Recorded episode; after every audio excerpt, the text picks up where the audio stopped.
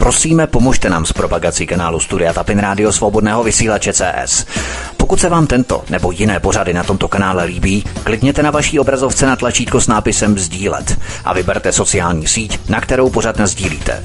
Jde o pouhých pár desítek sekund vašeho času. Děkujeme. Takže rovnou picnu do vysílání, ať to sviští po hezký večer. Ahoj Martine, zdravím tě, zdravím zároveň všechny posluchače svobodného vysílače, jsme rádi, že jsme připojili konečně, už. Jsme tady dřív, VK tady byl dřív, ale my jsme tady měli ještě ve studiu v rámci předávání ještě trošku spoždění, takže to je teď i částečně kvůli nám, abychom to vzali trošku jako tu vinu na sebe, takže ahoj Martine, zdravím tě, zdravím všechny posluchače a zdravím i tebe VK, ahoj. No ahoj Vítku, ahoj Martine, já vás všechny zdravím. Eh, no, tak byli jsme tady včas a trošku z toho technicky se to trošku eh, přeštelovalo. Já doufám teda, že máte všechno připravené, že máte notýsky, mm, tušky, teda hm, vlastně ne, to nemusíte, že to bychom byli jinde, už nejsme v Koreji. A budete poslouchat, že jo, my vám přineseme nějaké nové informace a mm, eh, potom, když bude čas, potom po té deváté hodině, že říkám to dobře Vítku, doufám, doufám, nebo po osmé, po deváté, že? Po deváté, po deváté. Budou, budou eh, interakce a budete moci volat do našeho pořadu. Zase takové ty kratší otázky, že jo, stručné otázky a hlavně k věci. Takže já se budu těšit, no a my se pustíme do prvního tématu, Vítek to uvede. Tak můžeme to ostartovat, Martine. Jo, Super, tak jo, takže máme tady první téma, které se týká Jany Bilak Černochové, protože Jana Bilak Černochová podepsala ve Washingtonu v podstatě zvací dopis pro americkou armádu. Česká média se samozřejmě snaží mlžit, že prý smlouva američanům nedává právo umistovat na českém území jejich vojáky nebo jejich základny. Jenomže ve smlouvě toto právo vyhrazené mají. Mohou tedy budovat v podstatě eh, budovat tolik kasáren pro své vojáky, kolik budou chtít. Eh, k tomu mám jenom jeden komentář, takový stručný, krátký, velmi krátký a snad velmi trefný. Zvací dopis Bilak a Indra 1968, zvací smlouva Fiala Černochová 2023. Co k tomu více dodat? Předtím podepsali v Moskvě, dnes ve Washingtonu. Je v tom nějaký rozdíl VK? No, tak e, prakticky jenom nějaké takové ty barvy, kostýmek je určitě jiný, e, ta smyčka, tam byla smyčka, to byl takový ten, ten, ten šátek omotaný zelený maskovací, který měla e, na tom focení v Bílém domě, nebo to byl Pentagon, teď nevím, kde se to fotilo, na tom, v tom východu, že jo, z toho baráku, jak tam je vyfocená, tak ona si splnila svůj sen, že jo, ona přijela do Ameriky, jakožto, že ona má příhodné příjmení. Černochová, stoupal si vedle Černocha, eh, ministra obrany eh, Lloyda Austina, eh, že jo, nomen omen, tak asi zřejmě splněný sen, že jo, příjemné s užitečným spojeno. No a co je tedy pro Českou republiku zásadní? No, zásadní je to, že e, američtí vojáci, hm, prý údajně i vojačky, že přijedou, budou ubytováni v těch českých kasárnách, No a mm, dá se očekávat, že se budou objevovat takové ty mm, události, jako teď před několika dny na Slovensku, v Bratislavě, kde se dva američtí vojáci ožrali eh, do Němoty mm, a potom vstoupili do prodejny, tuším Kauflandu eh, v Bratislavě a eh, spustila se tam mezi nimi roztržka údajně o nákupní vozík a když tam e, přiběhli e, z ochranky, e, tak začaly velké nadávky, oni potom zavolali městskou policii, potom tam byly taky nadávky, potom přijela státní policie, to tam byli úplně už všichni komplet, pak se tam nadávalo úplně jako všichni na všechny, no a nakonec toho unikl záznam z protokolu, máme v redakci. Já jsem neměl čas to všechno pokrývat, takže možná ještě bude článek s tím protokolem, ten je velice výživný. Tam jsou právě takové ty americké eh, výrazy začínající na F a tam je všude, že jo. Eh, no a eh, teď přišla informace, že ti vojáci byli, byli odveleni ze Slovenska, oba dva byli odveleni, protože udělali ostudu. No, ono je to... K nám dali, jo, pak dali k nám ne, určitě. to nevím, to netuším, ale ono je to logické, protože američané skutečně Američané nezvládají, opravdu nezvládají evropský alkohol, především ne ten poctivý, že jo. Oni prý si nalili do sebe no blázni, to prostě nevymyslíš. E, nalili si několik štamprlí slovenské poctivé borovičky a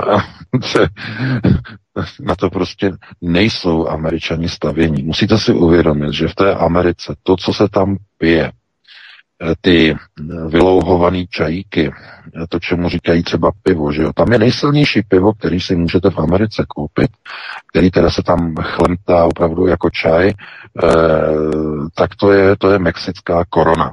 Takže korona, pivko, že jo, to je úplně nejvíc a teď už oni radši pro jistotu nepijou ani takový to low profile pivo, takový to pro plebs, že jo, americké, to byl Bud Light, ale od té doby, co eh, firma Anheuser-Busch spustila reklamu e, s tím přešitým chlapcem, nebo přešitá žena, já teď nevím, no prostě LGBT agenda, tak eh, nastal obrovský bojkot Bud Lightu, nikdo to nechtěl kupovat, nikdo to nechce kupovat, je tam obrovský bojkot a e, tak teď oni přešli na nějaký jiný piva američani a Bud Light je prostě úplně totálně out.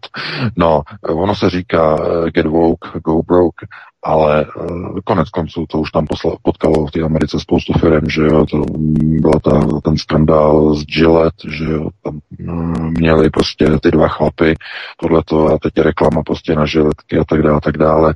Uh, ono se ukazuje, že ta Amerika prostě nemá natrénováno na to, aby mohla prostě chlastat první ligu, řekněme si to upřímně. A uh, dva amíci, když do sebe narvou prostě nějaký borovičky, tak prostě je to položí a začnou prostě vyvádět, prostě na to nejsou připravený. Um, je to i, i tady prostě v Německu, je to, je to známý, prostě oni, oni když se napijou prostě něčeho, něčeho evropského, není to prostě ta korona pivní, ale je to něco jiného, tak prostě hned, hned prostě jezdí lítačky, že jo, a e, rvačky, tohleto a konflikty, protože oni jsou pod vlivem, oni to nezvládají, oni to nedávají. Takže e, to je jenom taková ukázka toho, jak to zřejmě bude vypadat brzy i v České republice. Ale Problém je v tom, jak je ta smlouva sepsaná. No samozřejmě sepsaná tak, aby američané tam neměli vůbec e, žádnou limitaci. Oni budou moci do té České republiky přivést, kolik vojáků budou chtít.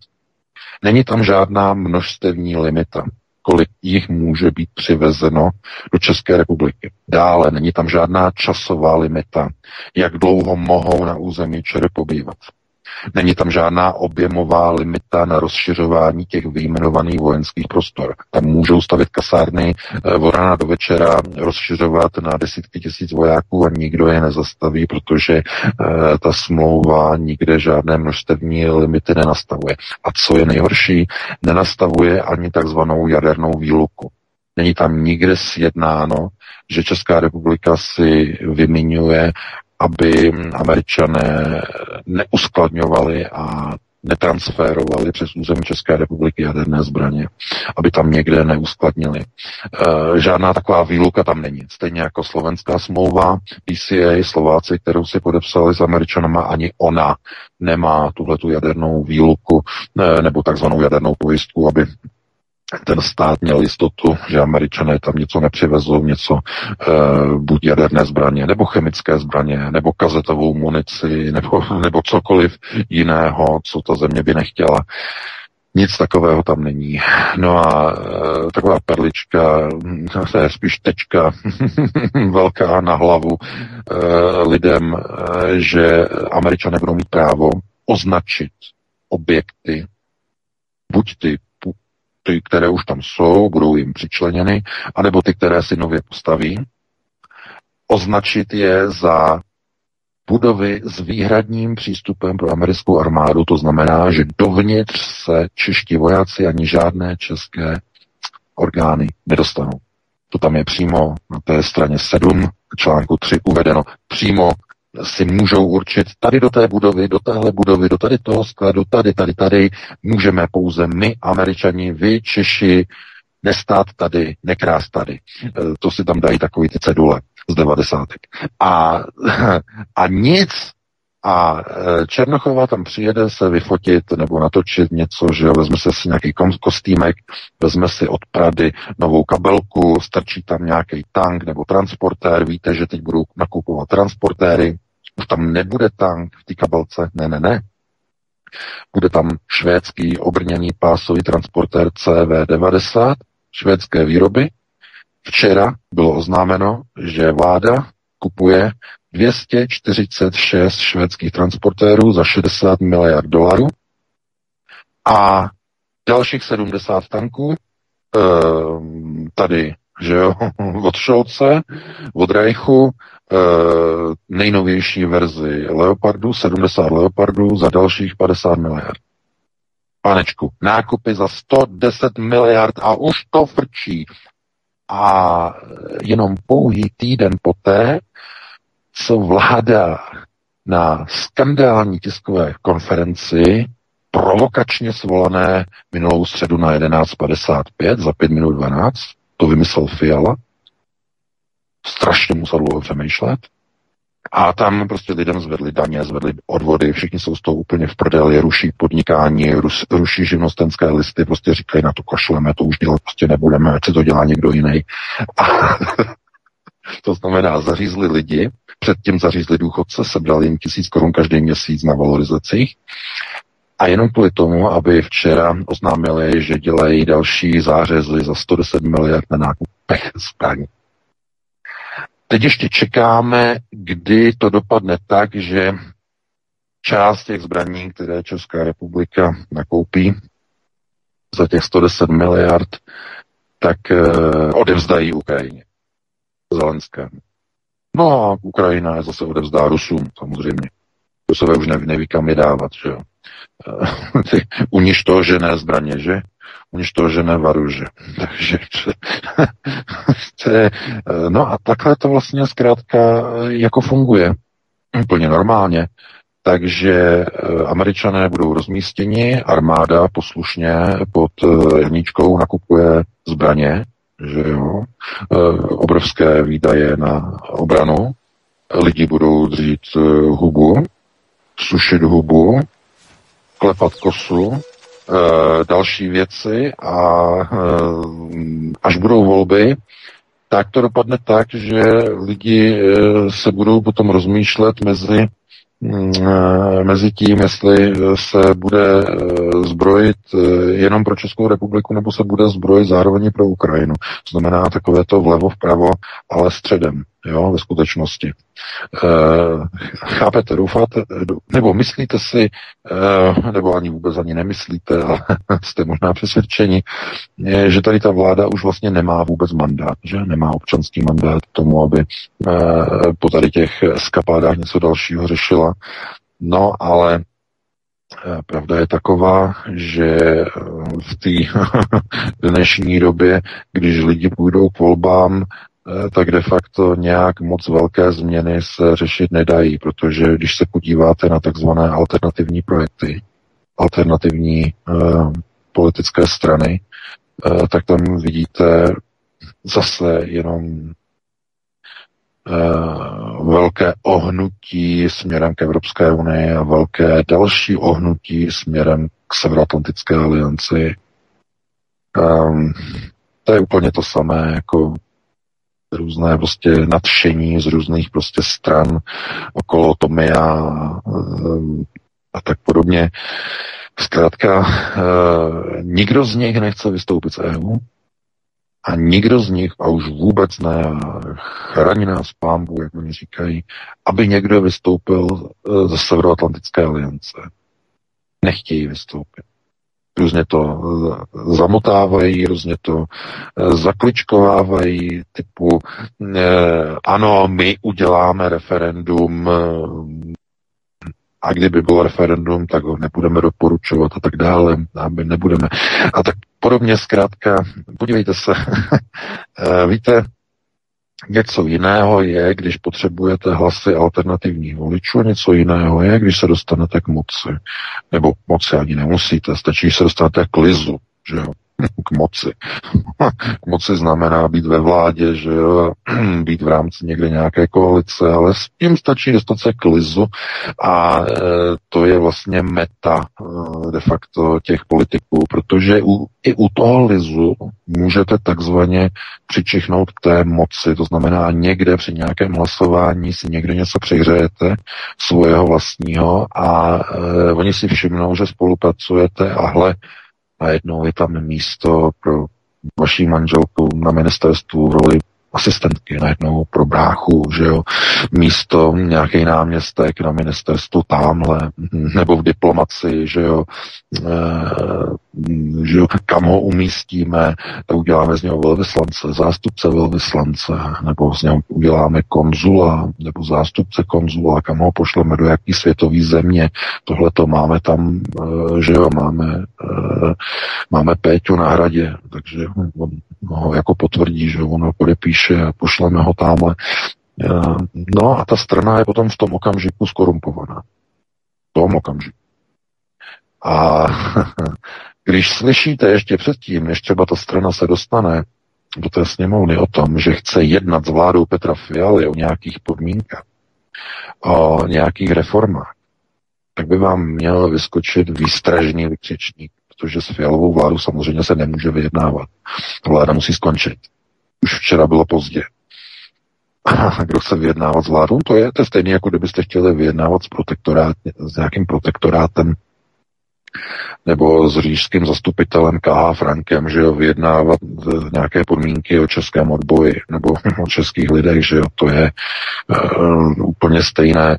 Takže um, ne, jako jakmile, jakmile uslyšíte nějakého politika, že chce vyjednávat s vládou Petra Fialy, tak vemte nohy na ramena a utíkejte pryč s křikem Ježíš Maria, už zase, už zase, už zase nás chtějí vojebat. Už zase. A je to marný, je to marný, je to marný o tom mluvit, protože lidi tam půjdou a lidi to budou volit a tak dále, a tak dále, a tak dále. Já tady ani nebudu říkat o jaké straně mluvím, vy určitě to poznáte, že strana, která se ani nebojí udávat vlastní voliče na vlastní demonstraci a nebudeme do toho, do toho zabíhat. Vítku, tohle to bylo první téma, takové odlehčovací, že jo, a teď se pustíme do dalšího tématu, Vítku, to, že ty ho přineseš. Já bych jenom podotknul, že já vůbec nevím, o jaké straně mluvíš, ale třeba... Dobře, to, mě, mě to naprosto jasný, že o tom nevíš, to je úplně, vůbec nepochybuju. tak já se o tom ještě zkusím popřemýšlet, ale mezi tím nastavíme další téma, druhé téma, které je velmi zásadní, no tak všechna témata jsou zásadní, protože my to dáváme určitými překryvy právě tak, aby to zásadní bylo. Prosíme, pomožte nám s propagací kanálu Studia Tapin Rádio Svobodného vysílače CS. Pokud se vám tento nebo jiné pořady na tomto kanále líbí, klikněte na vaší obrazovce na tlačítko s nápisem Sdílet a vyberte sociální síť, na kterou pořád sdílíte. Jde o pouhých pár desítek sekund vašeho času. Děkujeme. Chudáci Ukrajinci nemohou tuto válku vyhrát. Maďarský premiér Viktor Orbán to prohlásil v rozhovoru na ekonomickém fóru v Kataru. Přitom zdůraznil, že jeho úlohou jako politika je chránit lidské životy vlastních lidí na místo usilování o vítězství Ukrajiny nad Ruskem. Taková slova v Praze neslyší rádi a Fialova vláda pouhý týden po tiskovce o zvýšení daní a odvodů pro všechny občany oznámila nákup 246, pardon, česky, správně česky, 246 obrněných brněnců pro armádu za 60 miliard korun, přesně o tom si hovořil. To jsme už probrali. Nicméně, pokud bychom se vrátili k Viktoru Orbánovi, nedělá si on takhle náhodou eh, v tom Kataru takovými tanečky zadní vrátka k potenciálnímu přechodu do skupiny BRICS v případě, když by bylo opravdu Maďarsku ouvej a nejhůř a Brusel by na něj uvalil sničující sankce za neustálé kverulanství vůči Evropské unii, které se, nutno říct, stále stupňuje. Eh, ne, ne, nečteš tam takový rukopis trošku v tom? Eh, no nejenom, že, že čtu, ale e, možná se zaregistrovali, že Evropská unie chce odhlasovat v Evropském parlamentu komise, že ho dala podnět do Evropského parlamentu, aby se odhlasovalo, e, aby se hlasovalo o zbavení Maďarska předsednictví v Radě EU v polovině příštího roku, protože Maďarsko má v polovině 2024 má předsedat, že? Eh, Evropské unii a eh, že kvůli tomu, že jako nezdílí ty hodnoty a že, že prostě tohle a tamhle a že jde na ruku Rusku a tak podobně, takže se jí prostě má sebrat, eh, že se Maďarsko má sebrat prostě předsednictví. No, to by byl velký útok proti Maďarsku samozřejmě. Velký. A to je jenom začátek. Takže pokud to takhle bude pokračovat, tak se opravdu může stát, že nakonec to Maďarsko zjistí, že tam už nejsou žádné benefity té Evropské unii. No a pokusí se vstoupit do BRICSu. To, to znamená připojit se konektivita směrem na Rusko. A co by to znamenalo? Kontrolní otázka? No, zahájení procesu vytvoření Velkého sovětského svazu od Vladivostoku až po kanál Manche. Ale už by to nebylo pod rudou vlajkou, pod crpem a kadivem, ale pod vlajkou BRICSu. A vidíte, to není vyloučené. Takže eh, pozor, no a co? Změní se eh, vláda třeba na Slovensku, což je velice pravděpodobné. A tam, pokud se to vyvrbí takovým způsobem, jakým se to začíná vyvrbovat, eh, tam se vrátí mm, Robert Fico moci, bude možná to se neví, že jo, ale vypadá to, že by mohl dokonce vládnout s republikou dohromady. To by, byl, to by bylo něco neuvěřitelného. A e, dovedete si potom představit ten křik těch, e, že jo, slovenských liberálů, kteří by začali bonzovat do Bruselu, aby uvalil sankce na Slovensko. A co, co by se nastartovalo? No stejný proces jako v Maďarsku pomrkávání a pokoukávání po Brixu. A znovu. No a kde je řečeno, že v Polsku bude stále u moci tahle šílená vláda okolo Moravického, okolo e, pološíleného Dudy? No, to je taky všechno jenom do času. To znamená, e, nemyslete si, oni zkrátka e, mají nějaký vyhrazený prostor, oni mají nějaký vyhrazený čas a když zkrátka evropští lumíci nedokážou dopochodovat k té propasti dostatečně rychle v nějakém eh, stanoveném limitu, tak ten pochod se zastaví, tam přijde nový proces řízení a oni udělají čelem vzad. A pochodují zpátky. A žuch dolů do propasti se nekoná. Něco jiného je, jestli jdou tím opačným směrem, si nepřijdou taky někam, do, takzvaně do psích.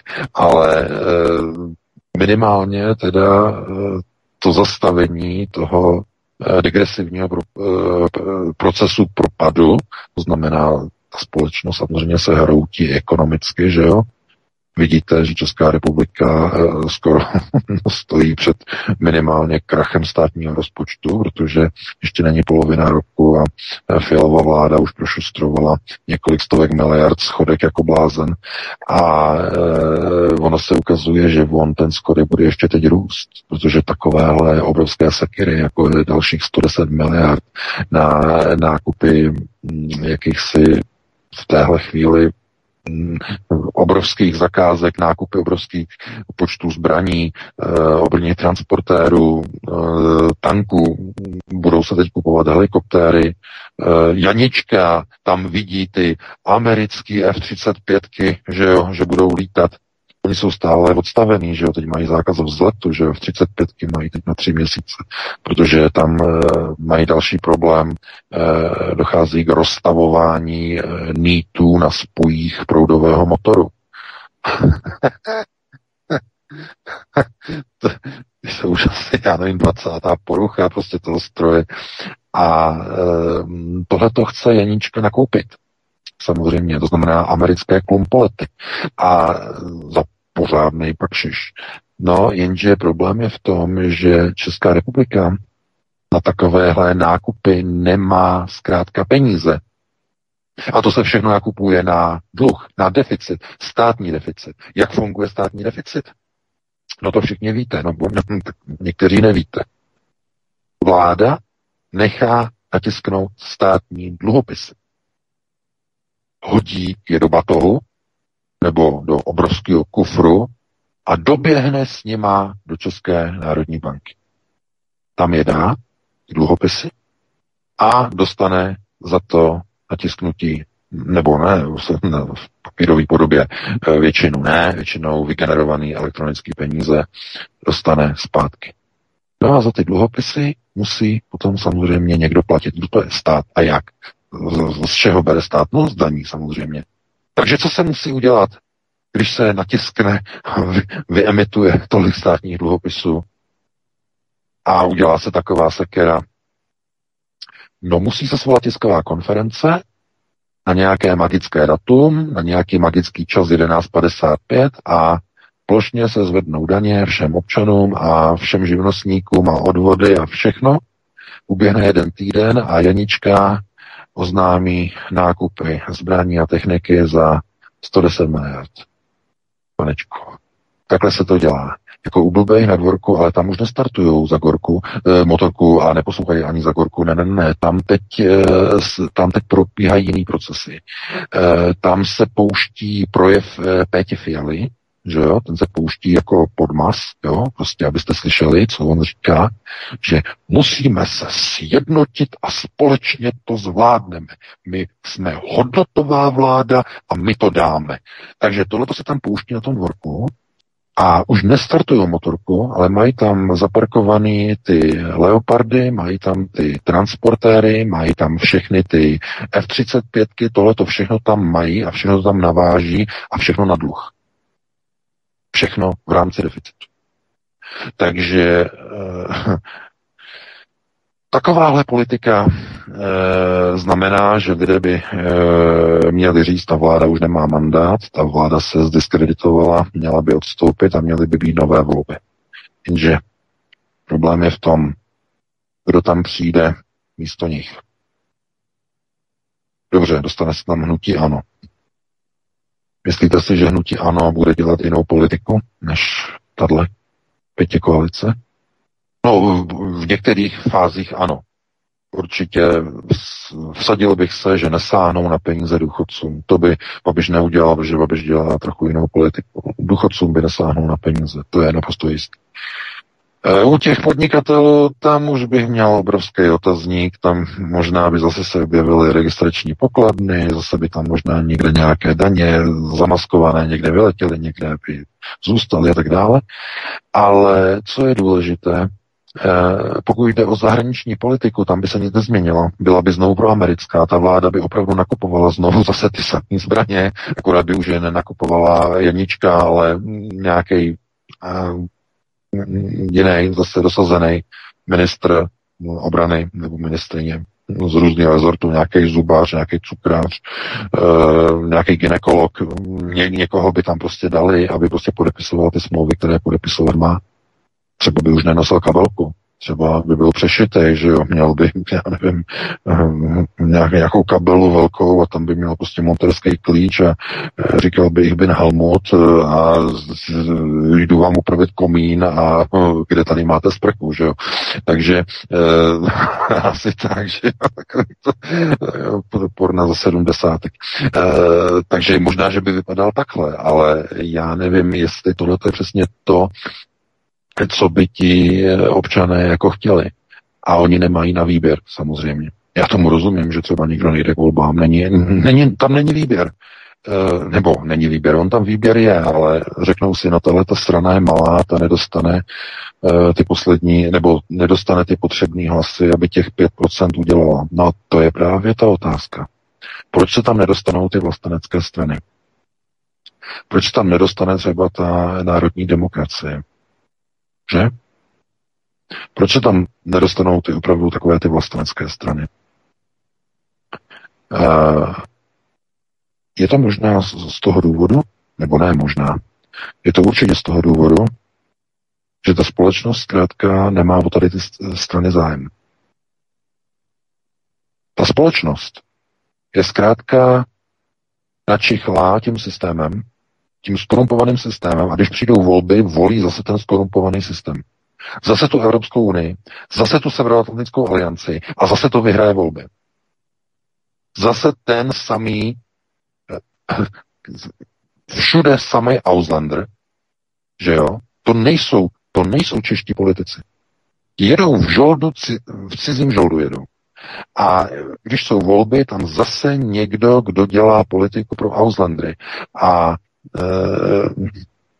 to je prostě ode zdi ke zdi. Ode zdi ke zdi. Ode zdi ke zdi. A aby se to změnilo, museli by lidé volit opravdu ty vlastenecké strany. Opravdu by je museli volit. A dostatečně je by je museli volit. A bohužel je to, je to tak, že eh, ten politický systém je nastavený tak, že každá ta zvolená vláda je obrazem stavu společnosti. A z toho vyplývá i důvod, proč ty volby dopadají, jak dopadají. Kdyby ta společnost byla jiná, byly by ty vlády úplně jiné, dělali by úplně jinou politiku. To znamená, nemůžete se divit, že vznikají různé alternativní strany, které už e, záhy počátku ještě nikde nejsou, ale už tam vyznávají ty správné hodnoty pro unijní, pro evropské, pro severoatlantické, pro americké, pro kooperační, pro integrační a tak dále. Hned jsou tam všude okolo toho různí právníci, kteří se pisovali smlouvy pro uh, Severoatlantickou alianci. Hned jsou tam u toho právníci, kteří prostě se zabývali přístupovými protokolama Evropské unie. Všichni experti jsou tam okolo toho. No a teď si představte, že byste po nich chtěli, aby oni prosazovali politiku vystoupení České republiky z Evropské unie. To by bylo chucpe. A teď si představte, kdybyste po ně chtěli dokonce vystoupení ze Severoatlantické aliance, no to by bylo nadsti utrhání. Nevazmožno. A ti politici e, zkrátka mají tu schopnost, že ty lidi dokážou prostě zblb, zblbnout, že jo, na těch demonstracích jen tam prostě řeknou e, e, to jako to je neuvěřitelné. E, jako kdyby oni vůbec nevěděli, naprosto netušili, že ti lidé mají nějaké uvažování, nějaké chápání, že to znamená, jak vznikla ta válka na té Ukrajině, že jakým způsobem. Ta tam nevznikla minulý rok v únoru, ta tam zuří od roku 2014, od státního převratu v Kijevě. A e, teď vyslyšíte od těch rádoby alternativních politiků slova jako, že e, my odmítáme, že jo, tady tu, tu, tu ruskou agresi, aby tady někdo nosil prostě nějaký odznáčky prostě Wagnerovy organizace, nějaký prostě ZK a podobně.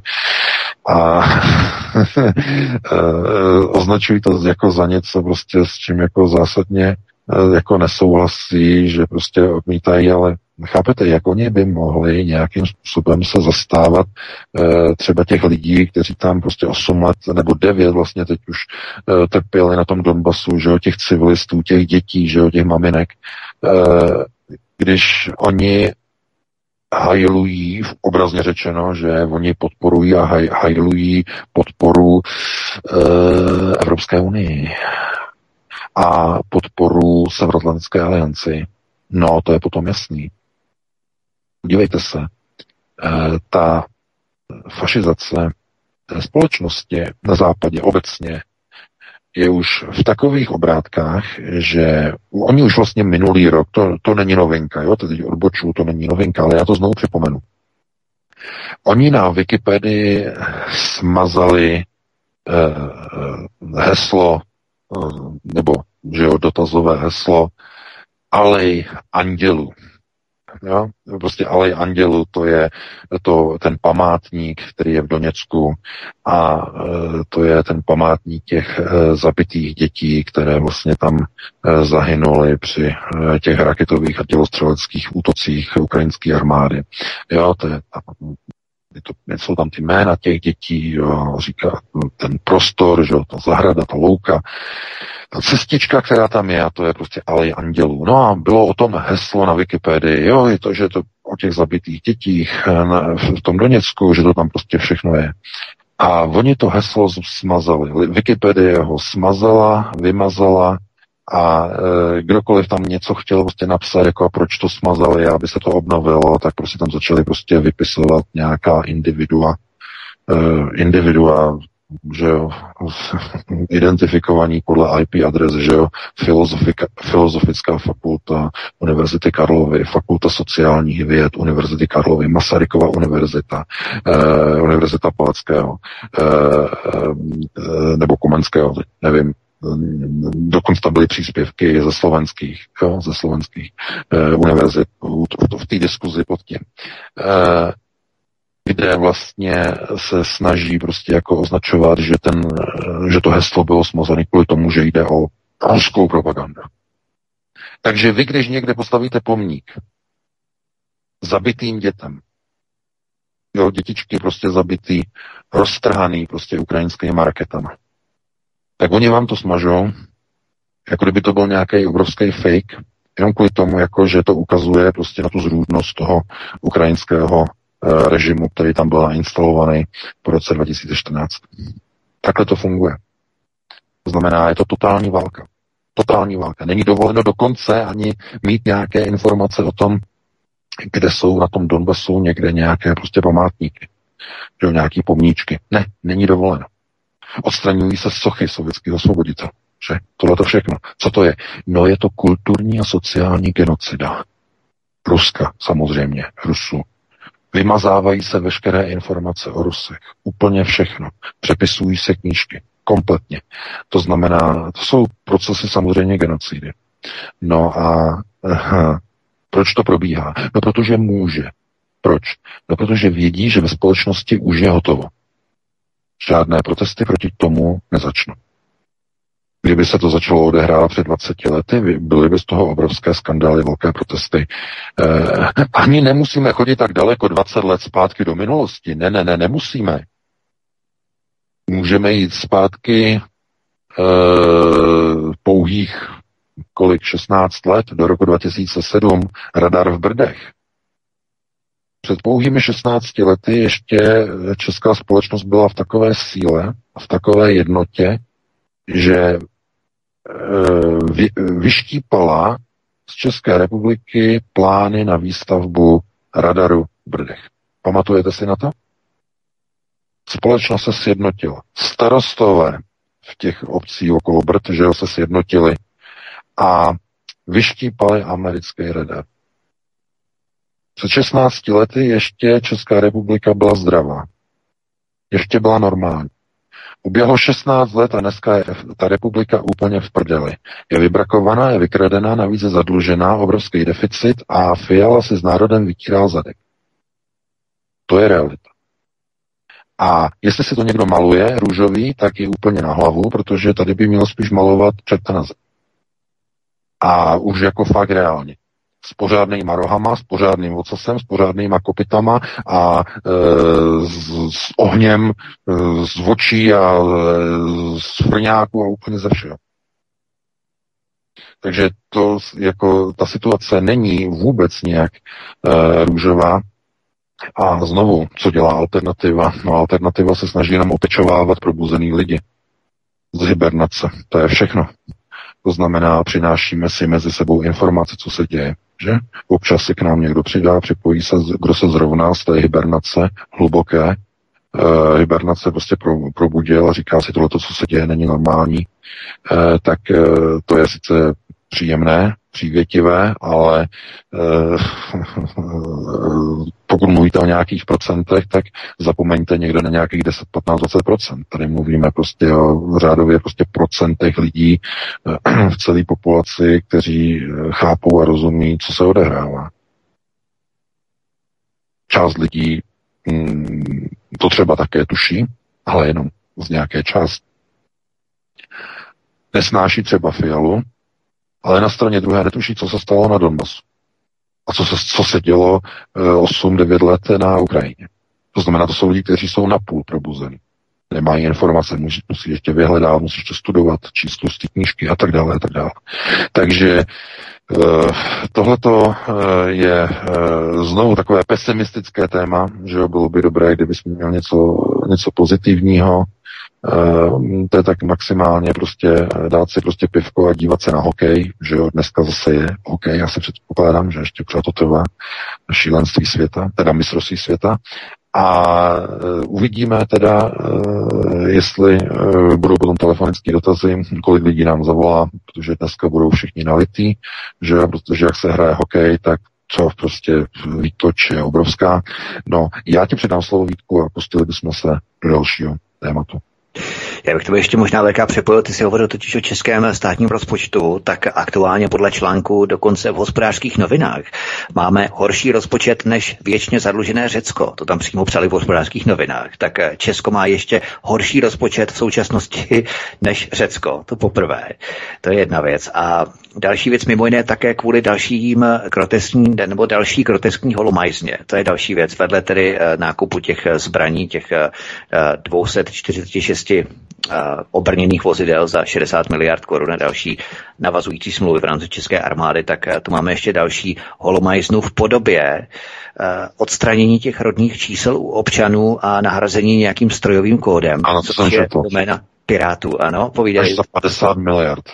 50 miliard, přesně tak. Jo? Takže tak to se u nás šetří.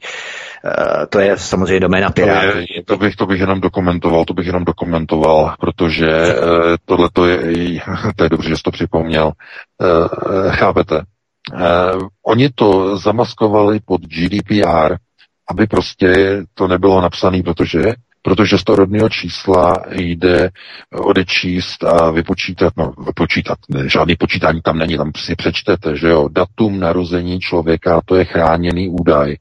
A když třeba, já nevím, policista zkontroluje nějakou dámu, že jo, za volantem, tak tam z toho vyčte její věk, že jo. A řekne si, no, sakra, no, teda, ta vypadá, že jo, takhle podobně. A potom si třeba o tom někde na chatu si prostě o tom prostě píšou, že zastavil prostě nějakou dámu, že jo, vypadalo strašně a přitom měla jenom tolik let a podobně. A prostě eh, potom ty různé feministky se na to stěžovaly v Evropské unii a tam odteď fouká vítr. Takže tohle se musí zrušit a musí se to nahradit prostě eh, anonymizovanými čísly, a v případě, že tam už je nějaké jiné číslo, tak se nic nahrazovat nebude, pouze se, ten, se to rodné číslo vypustí a nebude se tam už uvádět. To znamená, bude stačit, když e, na občanském průkazu bude sériový číslo občanského průkazu a to bude identifikace, která stačí. To znamená, rodný číslo už tam nebude.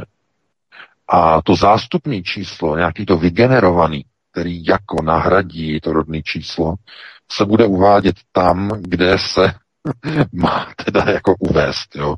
To je no, jako u blbých, že jo, samozřejmě. Takže tam, kde se má uvést rodné číslo, tak tam napíšete ten house numerický kód, že jo. Tak to bude váš house numerický kód.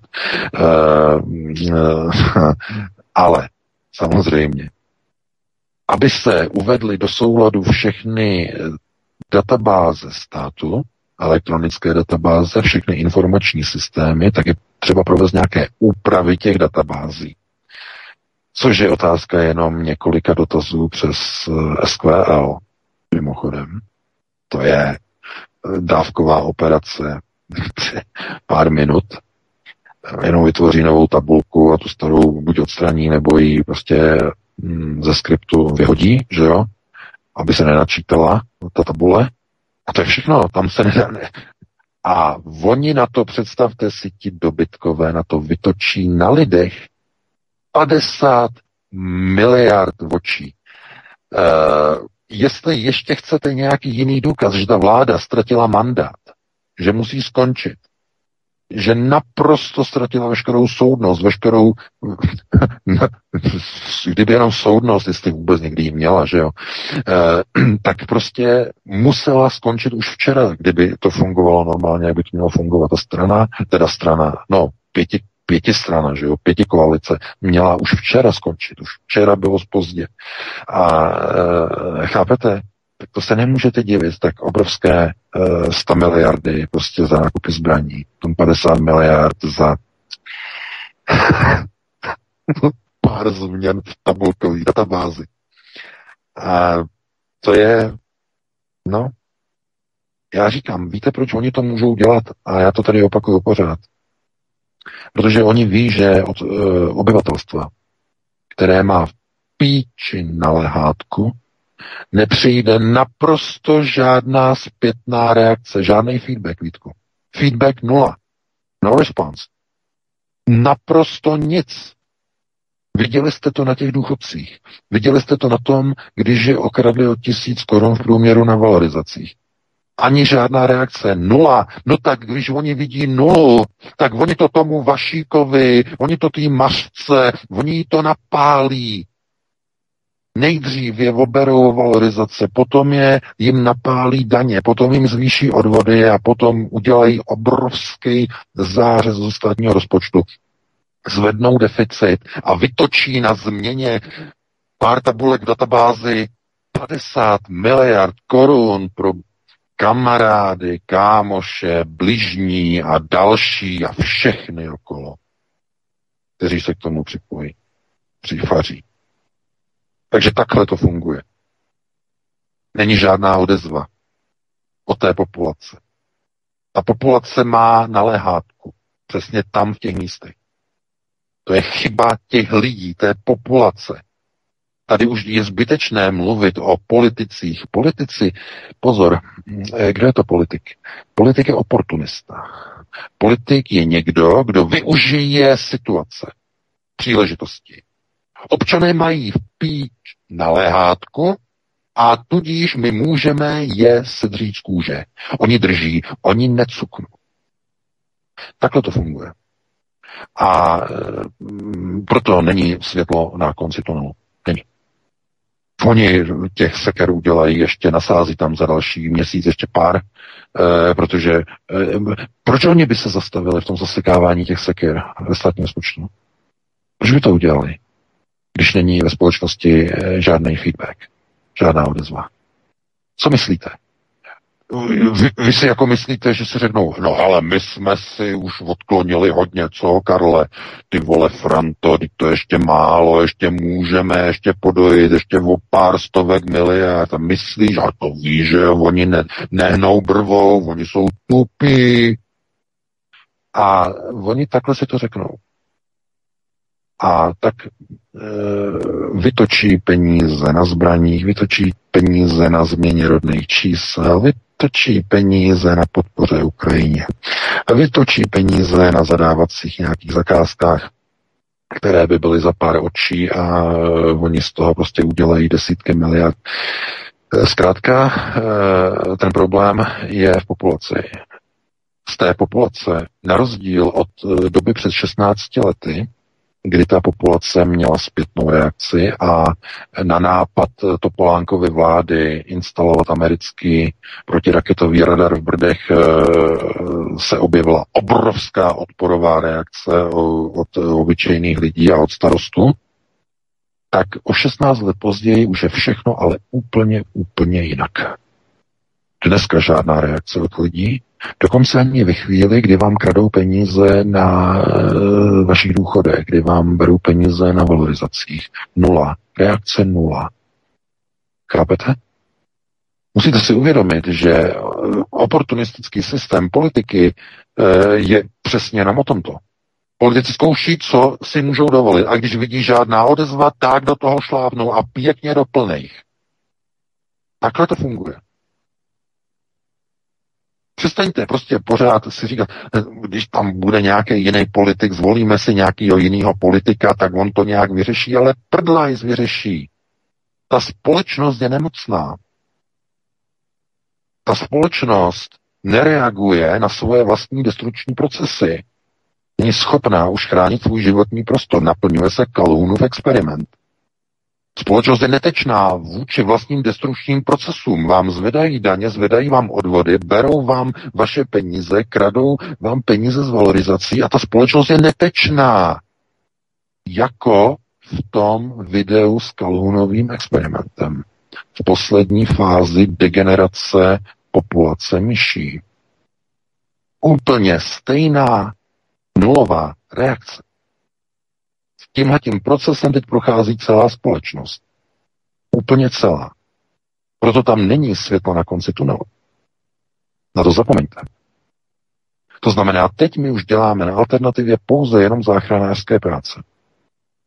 To znamená pouze lidé, kteří se probudili, kteří vidí, jaké brutální procesy probíhají, tak si předáváme informace, že ho poskytujeme si informace, posloucháme, co se děje nového, ale je to, zůstává to pouze v naší sociální vrstvě.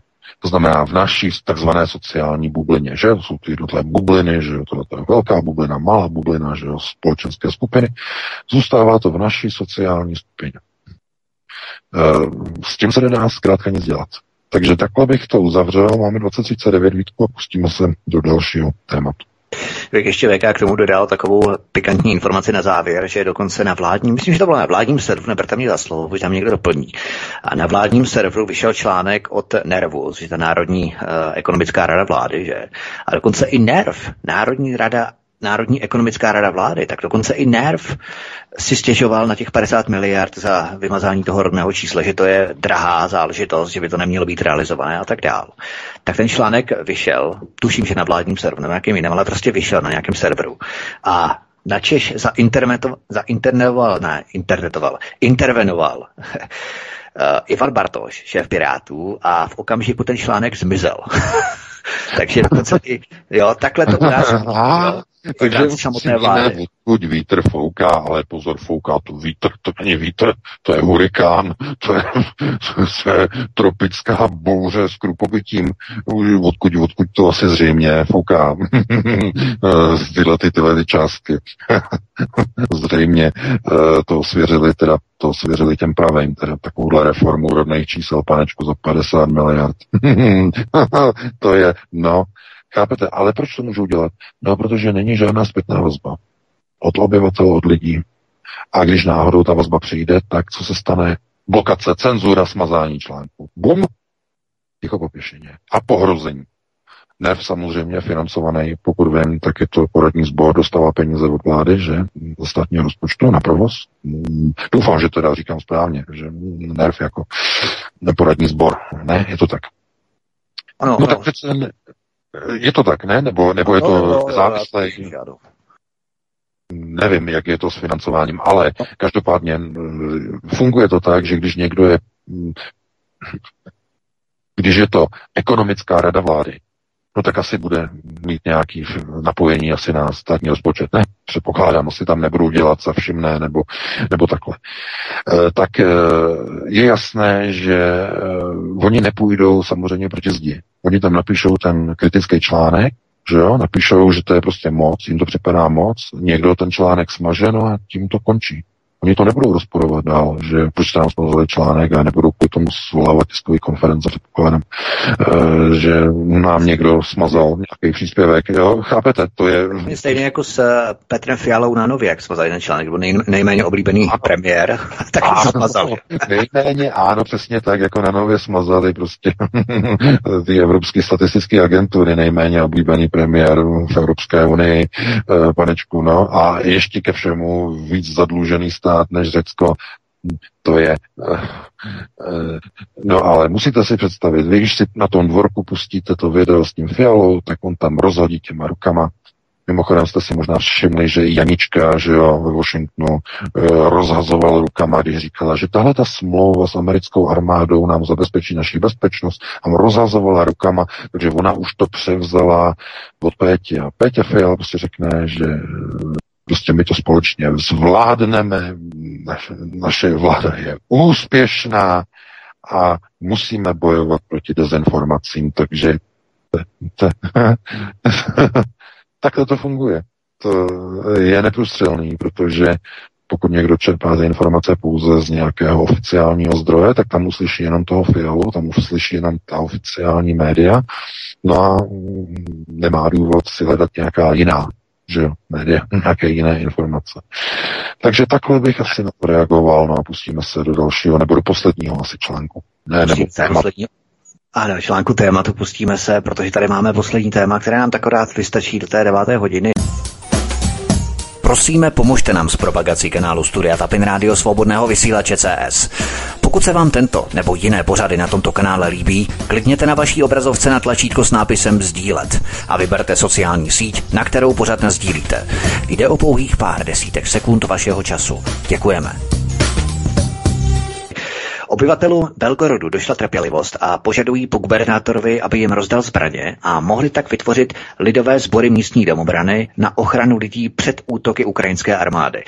Myslíš, VK, že gubernátor jejich požadavky vyslyší, nebo to bylo jen, řekněme, gesto vzdoru nebo odporu a další část Ukrajiny nemá zájem patřit pod Kijev a ta destrukce té Ukrajiny začíná eh, s otrháváním dalších oblastí, řekněme?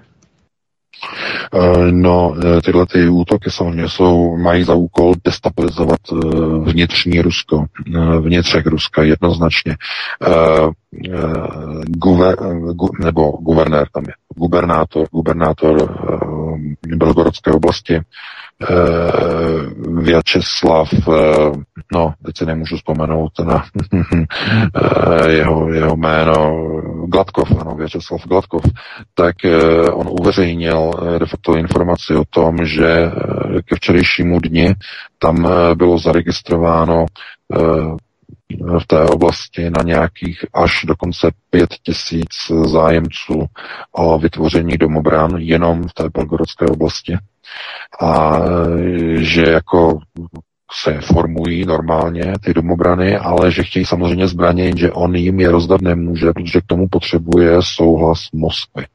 No a Moskva samozřejmě ten souhlas dát nechce, a to z toho důvodu, že by to bylo přiznání, že válka se přenesla na území Ruska. A to by mělo totiž velké konotace. velké dopady a souvislosti. Eh, pro speciální vojenskou operaci na Ukrajině má Kreml a eh, tedy ruský generální štáb eh, souhlas ruské dumy pouze na Ukrajině. To znamená pouze jako speciální vojenskou operaci na území Ukrajiny, ale ten mandát není stanovený pro vnitřní Rusko ani být nemůže, protože jestliže by začalo být ozbrojováno obyvatelstvo uvnitř Ruska, to znamená nikoli v nově připojené regiony, to je třeba odlišovat. I podle vlastně eh, těch, Ukrajin, teda těch ukrajinských, eh, z pohledu tedy eh, Ukrajiny je, jsou tady to území odtržená, ale z pohledu Ruska se nacházejí v tom prostoru takzvaných nových přičleněných republik. A ty nové přičleněné republiky eh, mají v ruském zákonodárném systému ještě stále speciální a zvláštní postavení. Sice v ústavě jsou eh, zahrnuty do jako integrální součást Ruské federace, ale strukturálně vojensky a eh, po stránce státní zprávy mají ještě zvláštní jakoby oddělený status. To nějaký čas to bude samozřejmě trvat. No, ale na ty vnitřní regiony Ruska, eh, to znamená, jako je Belgorodská oblast, eh, Brianská oblast a další, eh, to je součást původní Ruské federace. A tam zkrátka, kdyby se začaly rozdávat zbraně, tak by to bylo možné pouze na základě mobilizačního dekretu. Tam není možné rozdávat těm domobrancům zbraně jinak než na základě mobilizace.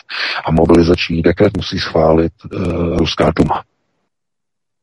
Takže to je, tam, je, tam to skoro nemá řešení v, v, v, té, v té oblasti eh, toho Belgorodu s těma domobranami protože tohleto Duma nechce, moc se na to netváří, že bych to chtěla schvalovat, zároveň jsou tam tlaky, aby se to odsouhlasilo pod nějakýma e, novýma mm, systémama, nebo se to nějak jako obešlo, tady ten požadavek, ale pravda je taková, že ti Ukrajinci vědí, proč oni tam dělají tady ty rozbroje.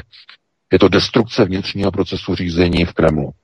To znamená, jestliže oni nedají těm Rusům zbraně k vlastní obraně v tom pohraničí a Ukrajinci je tam budou střílet, dojde k povstání mezi Rusama. Oni se obrátí proti Kremlu, že jim nedal zbraně, že je nechává zabíjet jako králík. No a ruská armáda tam nemá prostředky, aby tu obrovskou hranici obsadila. Tam má všechny vojáky na frontě. Tam, tam nejde jako tu hranici nějak jako postavit vojáky, že jo, nebo tam nějak vybudovat nějakou zeď a tu zeď potom hlídat. Když tam postaví plot, tak ten plot se dá prostříhat, že jo. to, to není tak jednoduchý, eh, to je obrovská hranice a uh, oni zkrátka tam budou chtít zbraně. A pokud tady ty útoky budou pokračovat, budou se rozšiřovat do dalších oblastí, tak dojde k destabilizaci ruského pohraničí. A samozřejmě k destabilizaci politického systému v Moskvě rozdat lidem uvnitř Ruska znamená přiznat, že válka se přenesla a že se okopírovala, odrazila z Ukrajiny dovnitř Ruska. To by byl velmi nebezpečný proces pro Vladimira Putina. Velmi nebezpečný. Takže tohle to není z hlavy Ukrajincům. Tohle to pochází z americké hlavy. To je proces na destabilizaci Ruska. to bylo vymyšleno ve Washingtonu, tenhle ten proces. Takže takhle bych na to reagoval, Vítku. No a máme 2049. E, další téma už asi nemáme. No, já bych možná ještě VK navázal na to Maďarsko, protože to se mi docela tak trošku eh, vrací pořád v hlavě. Eh, já bych se zeptal, jestli to Maďarsko má právě v rámci příklonu k tomu BRICSu, k té skupině BRICS, tak eh, jestli to třeba nevydává nějaký signál a nenabíjí náboje exitovým hnutím nejenom v rámci Vyšegrádské čtyřky, ale i v rámci dalších exitových hnutí v Evropě. Pokud tedy samozřejmě země jako Polsko nepřekonají tu svou americkou příklonost až až přímo patologickou, tak jestli to nemá nějaký takový možná destruktivní účinek i pro samotnou Evropskou unii, že by si vlastně Brusel měl dávat pozor na tyto destrukce nebo na tyto tendence spíš Maďarska, protože to by mohlo sebou vzít a potom ukázat směr eh, těm ostatním zemím.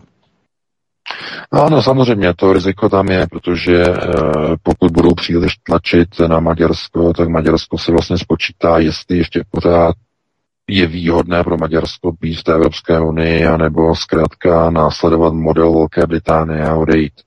Eh, a odejít by znamenalo začít pokukovat po, eh, po systému BRICS, eh, protože tam přece jenom jsou velké možnosti realizace, možnosti nákupů ve vlastních národních měnách, to je obrovskou výhodou. Obrovskou výhodou BRICSu je, že v systému BRICS mezinárodní obchod v rámci skupiny BRICS probíhá v národním měně. To znamená, eh, vy když eh, něco chcete nakoupit, tak eh, můžete si vybrat, v jakém měně chcete platit, včetně té vlastní, kterou kontrolujete. Jako by se Maďarsko vrátilo k forintu? to ne. Přesně, přesně tak, přesně jo. tak. Zpátky k forintu samo by si kontrolovalo měnovou politiku a mohlo by platit forintem. Přesně tak. Takže to, tohleto, to je přesným, BRICS je přesným opakem Evropské unie. Evropská unie se snaží centralizovat všechny platební systémy k euru, do eurozóny. BRICS se snaží eh, vytvořit eh, takzvaný multipolární koš měn. To znamená, to je jedna z největších jako těch položek, které opravdu eh, jako jsou silné a není divu, že teď eh, poda, chce podat přihlášku do BRICSu dalších 20 zemí světa. Eh, to je to, ten poslední článek, který vyšel dneska i na českém mainstreamu. Ten důvod je jednoduchý, protože těch dalších 20 zemí se spočítalo, že oni vlastně mohou mm, obchodovat a za nějaký směný kurz oni můžou platit svýma vlastníma národníma měnama. Oni nemusí e, někam jít a směňovat za dolary někde ve strašných kurzech a podobně, nebo za eura. Oni zkrátka za, zaplatí svoji národní, národní měnu. To je velice výhodné. E, to není žádné překvapení. Takže ano, Maďarsko samozřejmě nechce primárně vystoupit z Evropské unie, v žádném případě. Ale pokud ho k tomu donutí a dotlačí, tak jednoznačně tam Orbán to tam nebude držet na sílu. Ten jednoznačně řekne, vyvoláme referendum o vystoupení a Maďaři to zkrátka odhlasují. Protože Maďaři je, je to ugrofenský národ, eh, oni nedělají, nebo oni nemají takovou, takový ten charakter, jako, jako bohužel no, český národ, slovenský národ. Poláci. To je, to je trochu něco jiného, že jo. E, bohužel, bylo by to pěkný, že jo. Bylo by to pěkný, ale e, tam, kde už není žádná zpětná vazba, tam už prostě dávají lišky dobrou noc. No, tam, e, no právě Právě my jsme se bavili o té zpětné vazbě a to bych možná to navázali v souvislosti s těmi mezinárodními trhy, protože jak víme, tak v Turecku proběhly volby a hned v prvním kole nastala taková situace, že tam sejmuli toho jejich euroatlantického kandidáta, kterého oni tam měli. Oni do něj vkládali velmi výrazné naděje. On samozřejmě totálně pohořel, byť máme vůči Rečipu Tajpu Erdoganovi tisíce a jednu výhrad v souvislosti s migrací výpalným Evropské unii. Nám tady v rámci hrozby migrace, že nám pustí vlny migrantů a tak dále z Turecka. Tak on přece jenom ti Turkové ještě nemají právě tak vymité mozky tím západním liberalismem a uh, ta města asi tolik, uh, už asi ano, ale spíš ten venkov naštěstí tedy ještě zareagoval a uh, naprosto ten eurounijní kandidát, respektive euroatlantický kandidát pohořel. A jestli si všiml, tak hned po těch volbách eh, vystartovaly právě mezinárodní forexové trhy, burzy, akciové trhy eh, v rámci devalvace turecké měny, která šla dolů a dluhy a tak dále. Jo? Prostě hned vystartovali, hned začali ničit Turecko, když jim to nevyšlo, tak touto cestou. Jo? Tak oni v podstatě takhle takovou sílu oni mají, když neposloucháme. A to, to si lidi musí uvědomovat, že vlastně ty peněžní systémy banky, bankovní kartely, ty mají veškerou tu moc, ty drží tu kasu a peněžní systémy ovládají světové burzy, světové světové trhy, když nějaká země neposlouchá přesně jako Turecko, tak po ním skočí a hned ta země začne se utápět v dluzích a, a nekonečném placení a tak dále. To se přesně stalo v rámci Turecka, když jim to nevyšlo.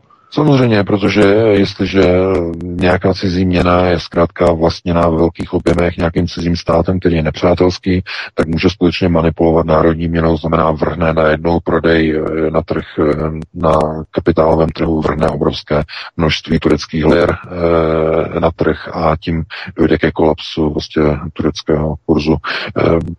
Takhle se to normálně dělá. Vítko, máme 2055, dáme si nějakou přestávku. Určitě. Už, eh, to přesně tak vyjde nějakých 8 minut, Martin nám najde nějaký dvě, tři písničky eh, a to může být klidně, klidně i 10 minut do, do těch 21, 21, 5, jo, to klidně může být. A potom bychom se pustili do telefonických dotazů aspoň lidi budou mít víc času klást otázky, protože bude přece jenom těch 21.05 zhruba přijdeme zpátky, takže lidi budou mít hodně času, takže snad se odpovíme co nejvíc otázek. Takže Martine, záme si, zahrajeme si písničky. Dobře, dobře, nachystán, jdeme na to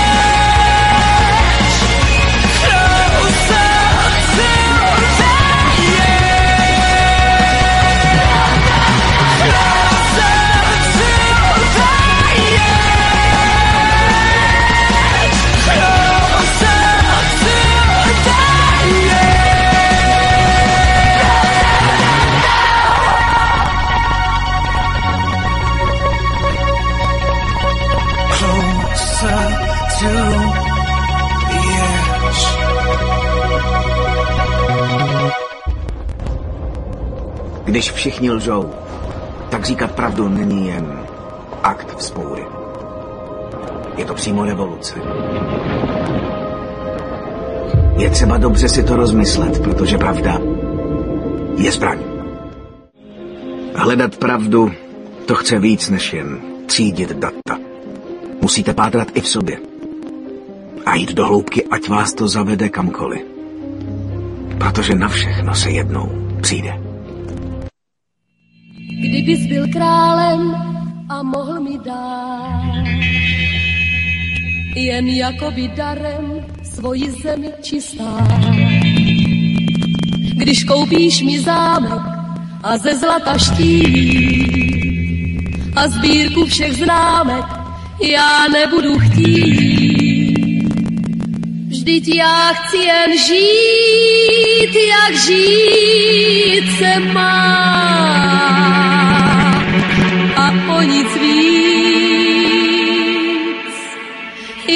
Jen má touha šílená.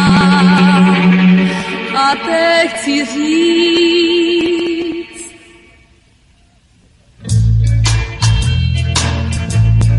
Závidím řekám, vidím je test, závidím chlebům, cítím je pest, závidím ohňům, voňavý vím, závidím růžím a nepochodím, závidím včelám, medový ráj, závidím dubnu, že přivádí máj, modrému mráčku volno závidím a to věc je zlá.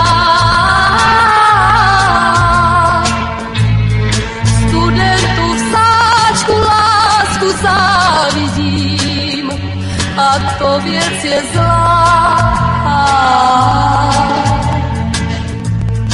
Závidím cestám, že mohou vést, závidím stromům okolo cest, závidím loukám srpnový žár, závidím horám potoků pár, závidím houslím stříbrný závidím mořím prostor a čas, modrému mráčku volno závidím a to věc je zlá. Studentu v sáčku lásku závidím a to věc je zlá.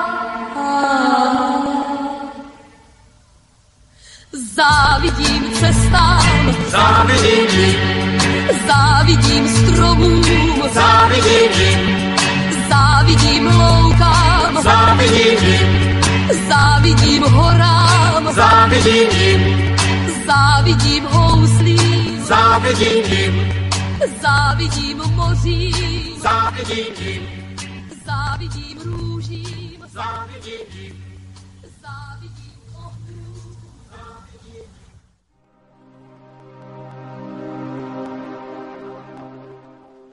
Vážení přátelé, milí posluchači, tato relace vznikla díky vaší pomoci, díky vašim dobrovolným příspěvkům. Děkujeme. Toto je jediný způsob, jak zůstat svobodným vysílačem CS. Ano, ano, dámy a pánové, vítáme vás v debatní nebo ve volací a dotazovací hodině. Pořadu hovory u Klábosnice Vítek a VK by měli nachy, být nachystáni. Schválně jsme to teda natáhnout, to je čas 21.05, tak se zeptáme, jestli jsou pánové zpět. Ano, já jsem tady, Martine. Slyšíme se. Tak, můžeme položit dotaz, hezký večer. Dobrý večír, zdravím všechny ve studiu, to už mě učili na vojně v 80. roce. Bez spojení není velení, chlapi, jo. Eh, zdravím vás všechny z krásný čistý oblohy v Hostivaři. A chtěl bych se právě kvůli tomu zeptat pana Véka, eh, když už dochází eh, Bidetovi ty peníze, eh, nepřestali nám ty satanistický čvargy prostě i stříkat v oblohu, jak je to u vás v Německu. Ta Tady je čistou čtvrtý den. Děkuji. No, já děkuji za dotaz. Děkujeme. Já děkuji za dotaz. No, tohleto s těma čistýma oblohama a podobně, to má asi velkou spojitost s tím, že Česká republika podepsala smlouvu eh, zvací dekret eh, pro americkou armádu a eh, nad Českou republikou je částečně uzavřený vzdušný letový prostor, protože budou přistávat americká letadla na těch vyjmenovaných základnách, na těch leteckých základnách. Eh, To je úplně to samé se dělo eh, tehdy eh, před několika měsíci i na Slovensku. Najednou zastavený vzdušný prostor začaly přilétat americká letadla na Sliač, tam na tu druhou, na to druhé letiště. To je ten normální proces nasunování americké armády do České republiky. Takže takhle by na to reagoval. No a pustíme se do dalšího volajícího. Další volající už je také připojen, takže ho zdravím ve vysílání a může položit dotaz. Če, já bych se chtěl zeptat na ty e, znaky e, na ruské technice. Minule pan VK říkal, že to Zetko znamenalo zaštita, nebo ochrana. E, co znamená teda Bčko? Jo, na některé technice měli e, namalovaný V, tak e, co tohle to znamená? Přepínám a moc poslouchat.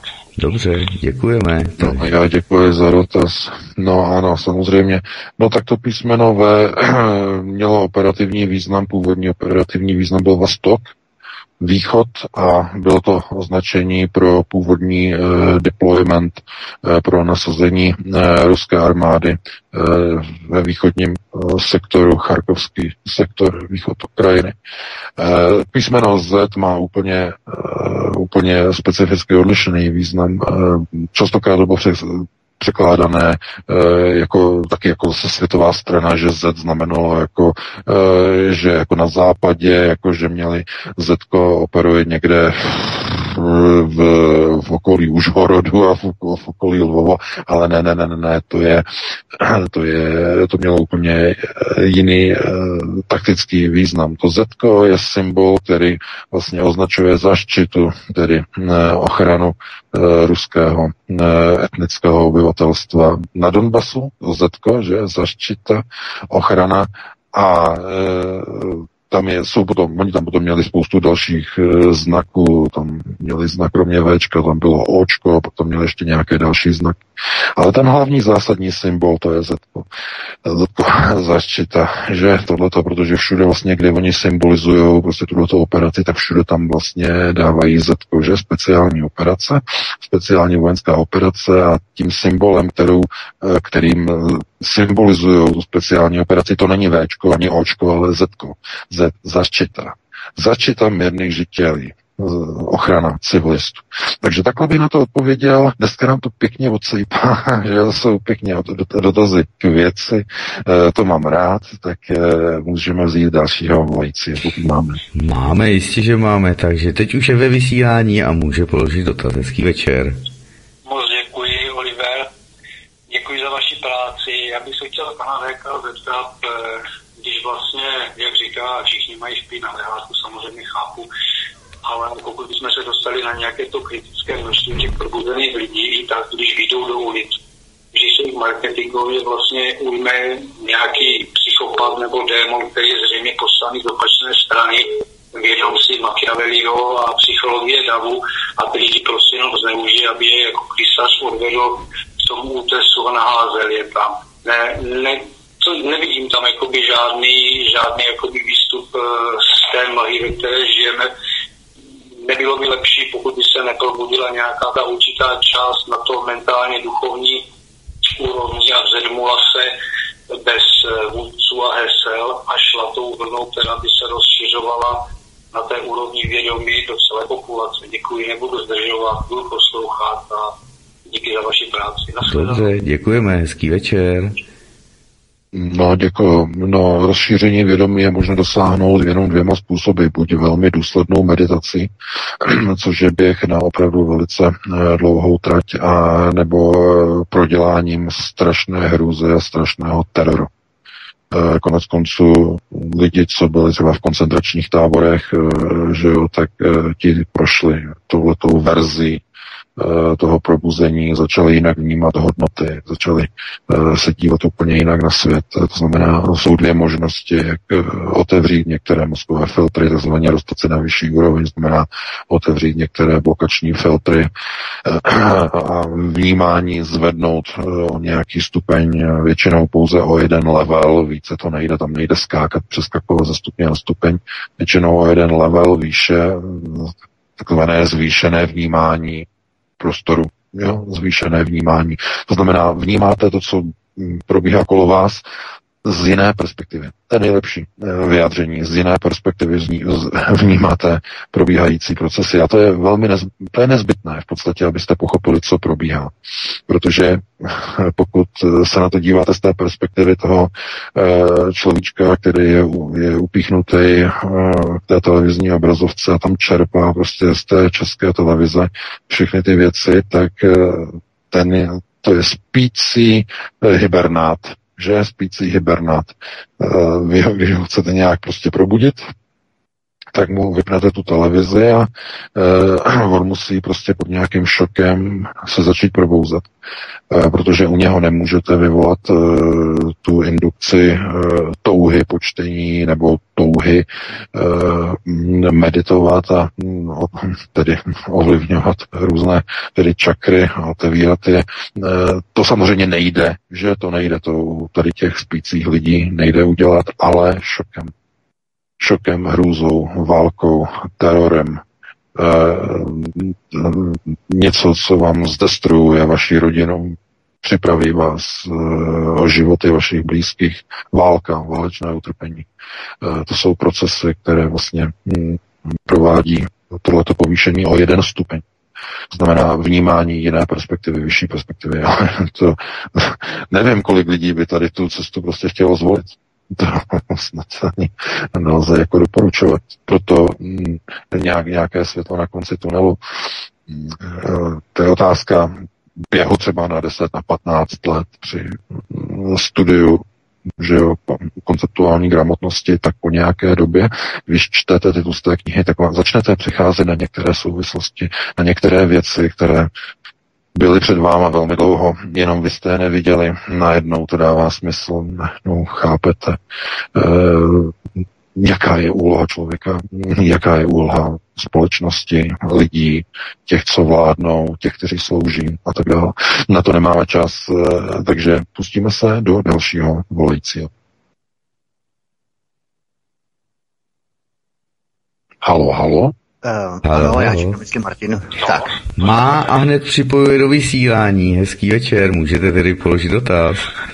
Takže dobrý večer, chtěl bych vám všem poděkovat za vaši práci a chtěl bych se zeptat, když by se vlastně rozdali v Rusku v pohraničí zbraně, tak jestli by to znamenalo změnu speciální vojenské operace na na něco jiného se všema důsledkama třeba pro Ukrajinu a pro všechny země, které by jim poskytovaly další vojenskou pomoc a tak dále. No a pokud by to, pokud by třeba ruské vedení nechtělo, nechtělo rozdávat zbraně, jestli by nestačili rozdávat jenom náboje, že jo, a někoho, kdo by je ty věci naučil ovládat, protože ono stejně největší, největší investice při střelbě, tak je munice, že jo. Tak to je všechno a Pěkný večer všem. Dobře, dobře. Děkujeme. Já děkuji, večer. Já děkuji za dotaz. Já děkuji za dotaz, ale uh, to je asi trošku jako asi uh, představování. Rusko má jedn, jedny z nejpřísnějších zákonů proti držení zbraní. Tam opravdu vlastně zbraně vyžaduje mnoho, mnoho věcí, posudků, je, je u toho obrovská byrokracie.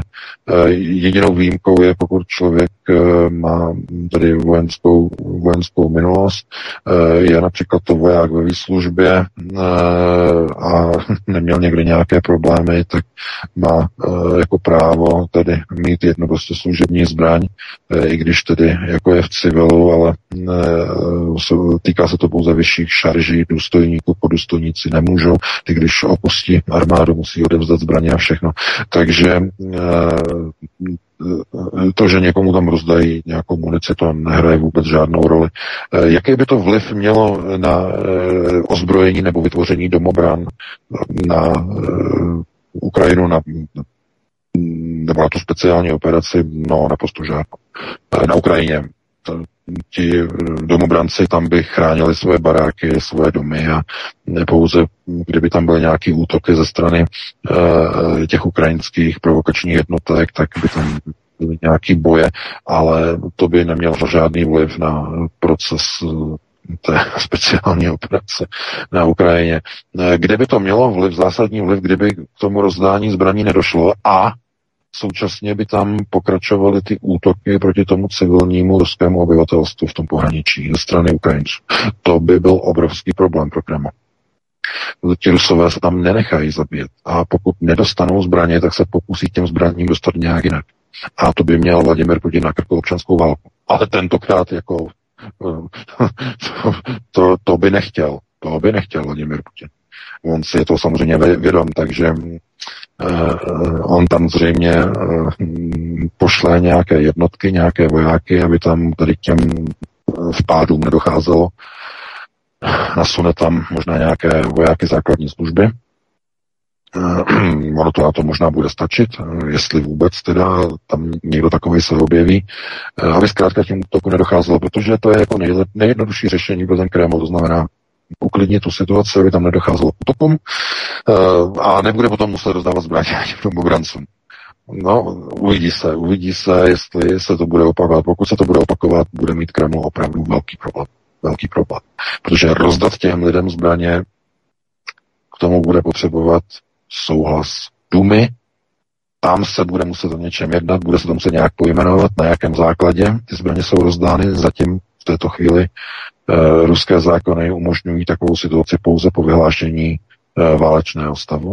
Jinak není možné dom, tvořit domobrany, ozbrojené domobrany. Můžou se tvořit domobrany, které jsou neozbrojené, ale ozbrojené pouze v době mobilizace. Takže by e, bylo zrovna ve středu na ruské televizi diskuzní pořad o tady tom tématu, jak by to šlo realizovat Eh, tam padl návrh eh, vyhlásit mobilizaci pouze v pohraničních oblastech.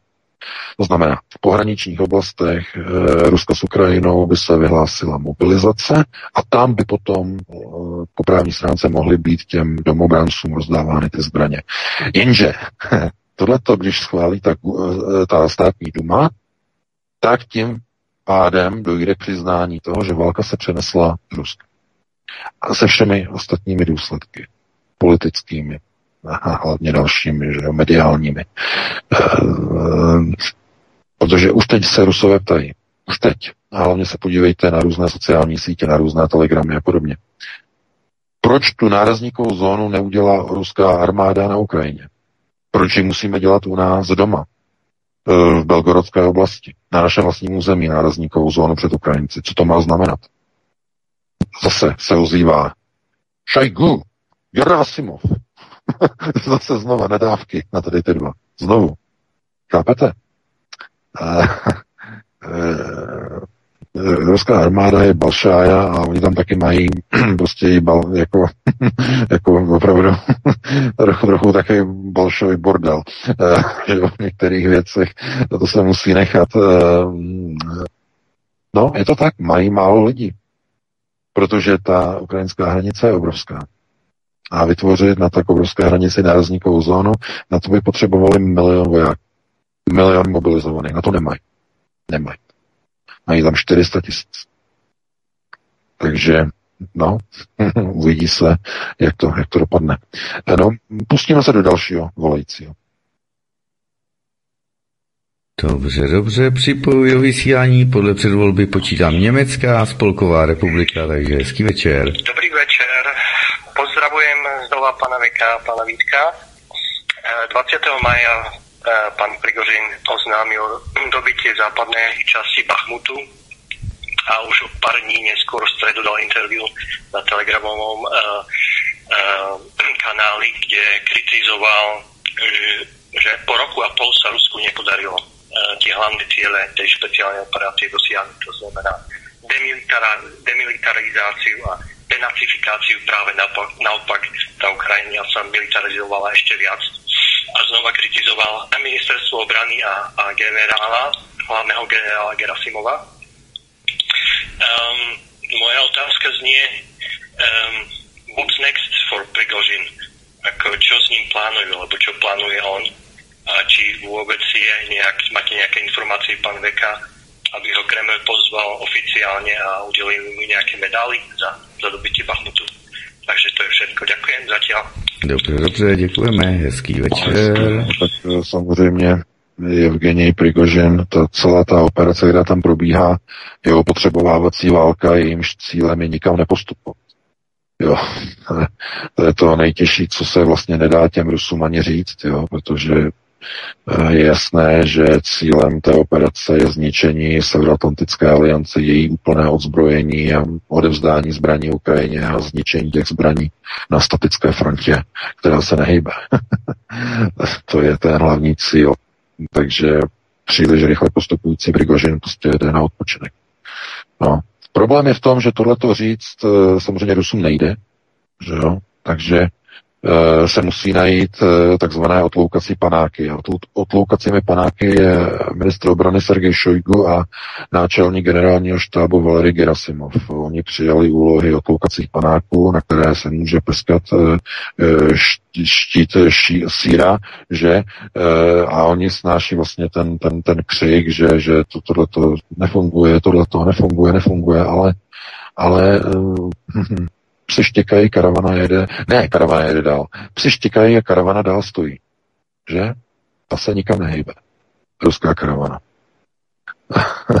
a pra- zbraně proudí, proudí, jsou ničeny, jsou ničeny, jsou ničeny, jsou ničeny, více trosek, více trosek západní techniky. Na Donbass více, více. No a k čemu dochází v Evropě? Dochází no, ke státním bankrotům, ke krachům, k obrovským deficitům. Česká republika je na tom hůře než e, Řecko. A někdo by řekl, že to slučilo. No jo, vlastně. Ona ta válka na Ukrajině likviduje evropské země. Země Severoatlantické aliance ekonomicky. Česká republika už je před státním bankrotem. Aha. No jo. Aha. Chápete? Takže uh, podívejte se. Stačí se podívat na Putina, ten se usmívá jako sluníčko, protože to jde všechno podle jeho not. A tím je to daný. A chápete, on je vysokostupňový zednář na 33. stupni a on má okolo sebe prostě lidi, oni taky čučí do projektoru, samozřejmě, takže on jede svoji vlastní iteraci a on vidí výsledek. A nemá důvod nic změnit. Tím je to dané. E, něco jiného by bylo, kdyby e, chodil nervózně po Kremlu, kdyby začal vyhazovat generál jedno za druhým, kdyby tam začali se generálové střílet, dostali by samozřejmě, že jo, v ruské generalitě se dostává e, jedna patrona, že jo, patronu by dostali v obálce, takový ty červený, podle toho vyhodit osobní zodpovědnost, že? Vyhodit za osobní zodpovědnost. A jenom symbol, že? Podání rezignace z funkce generála. E, a to, toto se neděje. Toto se neděje. Naopak, úsměvy, že všechny zadáči budou splněny. Spokojenost. Chápete? No problém je v tom, že to stojí spoustu lidských životů, jenže v tom Rusku platí e, nás mnoho. A bohužel e, od dob Stalina se v Rusku prostě jako ta hodnota k lidskému životu, no přiznejme si to zase tak nějak moc nezměnila. Tam zkrátka umřít e, speciální vojenské operaci je ctí pro tu rodinu, protože bude mít hrdinu. Ta rodina. No, hrdinu sice mrtvýho, ale bude to hrdina, že? To znamená, praděda zemřel ve válce, děda zemřel ve válce, z otcovy strany bratr zemřel ve válce, že jo, tyhle ti příbuzný, že jo, stetič, ze strany tetičky, ze strany e, matky otce zemřeli ve velké vlastenecké válce, no tak i teď náš syn, jeden ze dvou nebo jeden ze tří, prostě padnul speciální vojenský operace. Takhle to funguje. No to je nepochopitelný samozřejmě pro středoevropský prostor, když někdo řekne mm, Čechům, že by měli prostě vybrat z rodiny vždycky jako jednoho, který ho pošlou a tam někde padne a potom budou mít jeho obrázek, se kterým budou chodit vždycky na den vítězství, na památku. To se prostě nenosí. V Česku se nosí něco jiného, to se nosí půl litry, že jo, když tak lahváč se nosí v ruce, v obrázky mrtvých hrdinů se nenosí. No, nebudeme to rozebírat, e, bylo by to velice morbidní a pesimistický a pustíme se do dalšího volejcia. V Čechách se nosí něco jiného. V Čechách se nosí reportér České televize zemřel ve válce, ředitel neziskovky zemřel ve válce, šéf e, agentury PR zpravodajství zemřel ve válce. Tohle se u nás nosí, jo? tak jenom tak, abychom to trošku odlehčili. Ale to je ještě morbidnější možná. Pojďme na dalšího posluchačka. Další posluchačka volá na slouchačka. Hezký večer. Dobrý večer. Slyšíme se? Ano, můžete položit dotaz. Dobře. Uh, u telefonu Milena, já volám z Prahy. Chtěla se vám na úvod moc poděkovat za vaši práci, kterou pro nás děláte a uh, vaše informace jsou pro mě velkou oporou v mém životě a nemám přímo otázku, spíš mám prozbu o pomoc. Já uh, jsem matkou dítěte, které se rozhodlo, že si změní pohlaví. A z tohoto důvodu hledám rodiče, jejichž děti se právě teďka rozhodují, uh, že si změní pohlaví, nebo se už k tomu rozhodli a prochází takzvanou tranzicí nebo změnou pohlaví Uh, jestli by se mi mohli ozvat, protože je to uh, v životě lidském velmi těžká situace. A uh, já jsem zůstala jako v rámci té rodiny úplně sama, která jako pořád se snaží něco změnit, ale jakmile dítě dosáhne věku 18 let, tak vlastně jakoby zodpovědnost přebírá to dítě samo za sebe. A je velmi smutné, že vlastně Eh, je, se to týká dětí, které jsou duševně nemocné a který ten systém pak zneužívá k takové přeměně a manipuluje těmi dětmi. A já už to řeším jako roka půl v podstatě, nebo do, mnohem delší dobu, ale e, zůstala jsem na to sama, dítě uteklo z domova, rok a půl, že někde, ani nevím kde. Takže prostřednictvím e, vašeho vysílání bych ráda oslovila uh, další rodiče.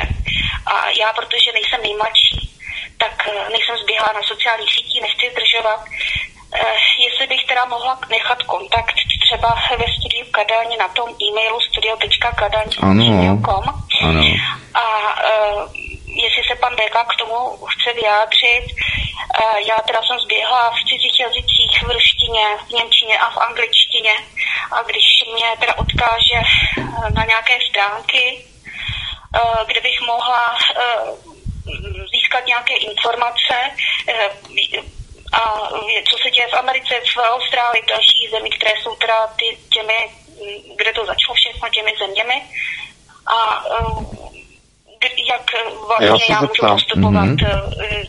Děkuji, děkuji dobře, za, dobře. za Vydržte. Otázku, otázku, jestli můžu, jestli můžu otázku jednu, jednu otázku můžu? Můžeš? Halo, jestli paní zůstala na telefonu? Jo, ale musím jí teď stlumit a já jí to, já jí to hned řeknu, aby to věděla. Jo, dobře. Eh, no, jestli, jestli to dítě, jestli se bavíme o nezletilém dítěti do 18 let, anebo je to zletilé dítě. To jo. je Mám se zeptat od VK, jestli je už dítě vaše teda zletilé, jestli už mu je 18 let, nebo... přesně v 18 letech, když padlo 18 let, tak uh, uteklo z domova. Hmm. Ale. Hmm. samo ne o svý vůli bylo zmanipulovanou další osobou. Hmm. Dobře, dobře. Hmm. Jinak eh, já se do toho s dovolením vložím, samozřejmě naprosto rozumím vašemu, vaší bezradnosti. My o tom chystáme taky pořád, protože eh, v českých školách, a to je další fenomen, který se rozjíždí docela brutálně, v českých školách se začínají promítat videa, eh, která přímo propagují změny pohlaví a přímo vybízí děcka k tomu, aby o tom začala přemýšlet a pozitivně je nějakým způsobem nalaďuje nebo vylaďuje k tomu a k té přeměně pohlaví, aby to považovali za věc, která je zcela ne úplně zcela běžná, ale je, není, není úplně neběžná nebo není úplně nenormální o tom přemýšlet a i o tom uvažovat eh, v případě nějaké třeba nespokojenosti. Eh, mluvil jsem s několika učitelkami dokonce, se kterými připravujeme eh, to téma a vyloďujeme, ještě máme na to odkazy videa i v rámci rezortu školství, tak tam prostě byly určité, určité manuály, které právě gender, změnu genderu a propagaci změnu genderu, změnu pohlaví ve školách propagují a začíná se to rozjíždět docela brutálně. Vůbec se to nemedializuje. Mám tady pediatričku, mám tady i doktorky, které samozřejmě ví o tom, jakým způsobem se brzdí hormony třeba v rámci vývojového stádia od 9 let nebo dokonce už i od 7 let, kdy prostě brzdí nástup puberty, aby to dítě mělo více času se rozhodnout, eh, jaké pohlaví vlastně bude chtít mít. Jo? To znamená, že ta, ta, tento fenomén se tady v České republice rozjíždí, kde jsme zaznamenali i v Mahenově knihovně v Brně, tu neskutečnou šílenost, kdy tam transvestita předčítal dětem o e, feminismu a genderu, pohlavích a tak dále, přímo v Mahenově knihovně v Brně. Takže to jsou neskutečné věci, které se realizují. Vůbec se to nemedializuje. Já si myslím, že se počká, vyčká, až to bude opravdu ukotvené, ustabilizované v těch školách a teprve potom se sprásknou ruce, co to tady je. A bude teprve potom se to začne hovořit. Takže oni potřebují něco to nainstalovat potichu a samozřejmě za rok, za dva teprve potom se o tom začne mluvit. To je můj názor, to je můj dojem, ale v českých školách vůbec se o tom nehovoří, je to velmi tichá záležitost, ale začíná se to docela brutálně rozjíždět. VK, předám ti slovo. No, k tomu ale prostě řeknu, že to je samozřejmě hm, to je těžké, protože na ty děti působí proces školství, výchovy. Většinou ta rodina, pokud e, paní, e, já jsem, pokud jsem to pochopil, tak e, byla samoživitelka, žila sama. Aspoň tak jsem teda pochopil byla sama na dítě a to je vždycky slabší, jo, ze slabší na udržení té rodiny, eh, toho vlivu. E, velký vliv tam má potom škola, sociální e, začlenění dítěte do skupiny, že do nějaké sociální skupiny, se kterou se identifikuje samozřejmě. A pokud ten proces začíná už někde na základní škole a prochází přes střední školu, tak v těch 18 letech už eh, ta matka, ten rodič s tím nic vůbec neudělá. A ve chvíli, kdy to dítě je plnoleté, nemáte nad ním z hlediska zákona a práva naprosto žádnou kontrolu. To je člověk, který už je eh, naprosto samostatný. Vy za něj nenesete zodpovědnost a on s váma vůbec ani nemusí komunikovat, jako by to vaše dítě nebylo. Prostě s váma přeruší komunikaci, je to dospělý člověk. Je pryč. Už za ní nezodpovídáte. Jste sice jeho biologická matka, ale to dítě se vám odcizilo, anebo, ještě lépe, dítě vám bylo odcizeno výchovou, vlivem nějaké instituce, nějaké organizace, nějaké agendy, kterou někdo propagoval. Škola, střední škola, eh, základní škola, nebo neziskový sektor, nebo média, nebo internet, nebo ta sociální skupina těch eh, vrstevníků. Kdo konkrétně? E, samozřejmě, že když začnete pátrat, tak eh, narazíte na ten culprit, nebo na tu příčinu, teda česky hlavně. Co to způsobilo, že? Příčina. Kde to bylo způsobeno. Ale to, to neřeší váš problém, samozřejmě. Neřeší. Eh, tady je opravdu eh, třeba říct, že eh, izolovat ty děti od tady toho procesu, pokud souzní s tou agendou LGBTQ+, pokud s ní souzní, tak to znamená, že už v jejich genomu je, je nějaký prekurzor. Předpoklad. Oni se cítí jinak. Jo, pozor. Problém je v tom, že když ta rodina, nebo takhle, když ta rodina působí správně tak, jak má, tak e, ten člověk vyroste úplně zcela normálně, protože ta rodina mu dá k tomu zázemí.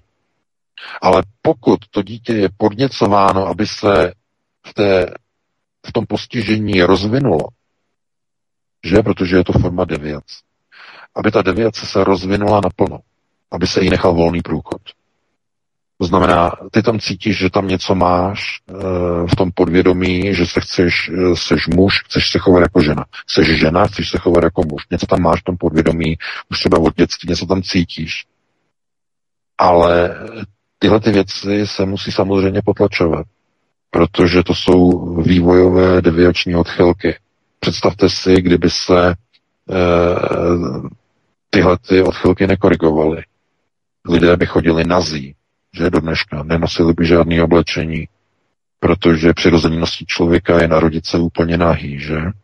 To znamená, so, sociální a společenské koncepty byly nastavené tak, že lidé mají prostě oblečení. Uh, a teď by někdo začal říkat, že to je nepřirozené, že někdo to cítí jinak. že? A teď uh, to je jenom příklad toho prostě, jak ty jinakosti uh, jsou potlačovány společností a společenským étosem, anebo můžou být naopak podněcovány a vyzdvihovány s cílem indukce e, rozkladu celé společnosti. Protože pokud tyto odchylky, tyto odlišnosti, tyto deviace, vývojové vady, že to není nadávka, znovu zopakuju, deviace je vývojová odchylka jedince, že deviační proces e, ve vývoji, tak e, vede zkrátka k tomu, že ta rodina, když je slabá nebo je neúplná, nebo ta matka nemá na to čas úplně na to dítě, nebo naopak má čas, ale nedokáže přehlušit ten tlak těch vzdělávacích institucí, kde to do toho dítěte valí den co den, tak zkrátka v těch 18 letech je hotovo. Je vymalováno. Je to tohle je samozřejmě tragický případ.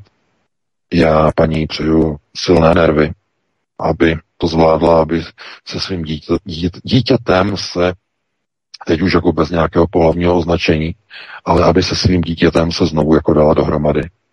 By znovu navazala kontakt.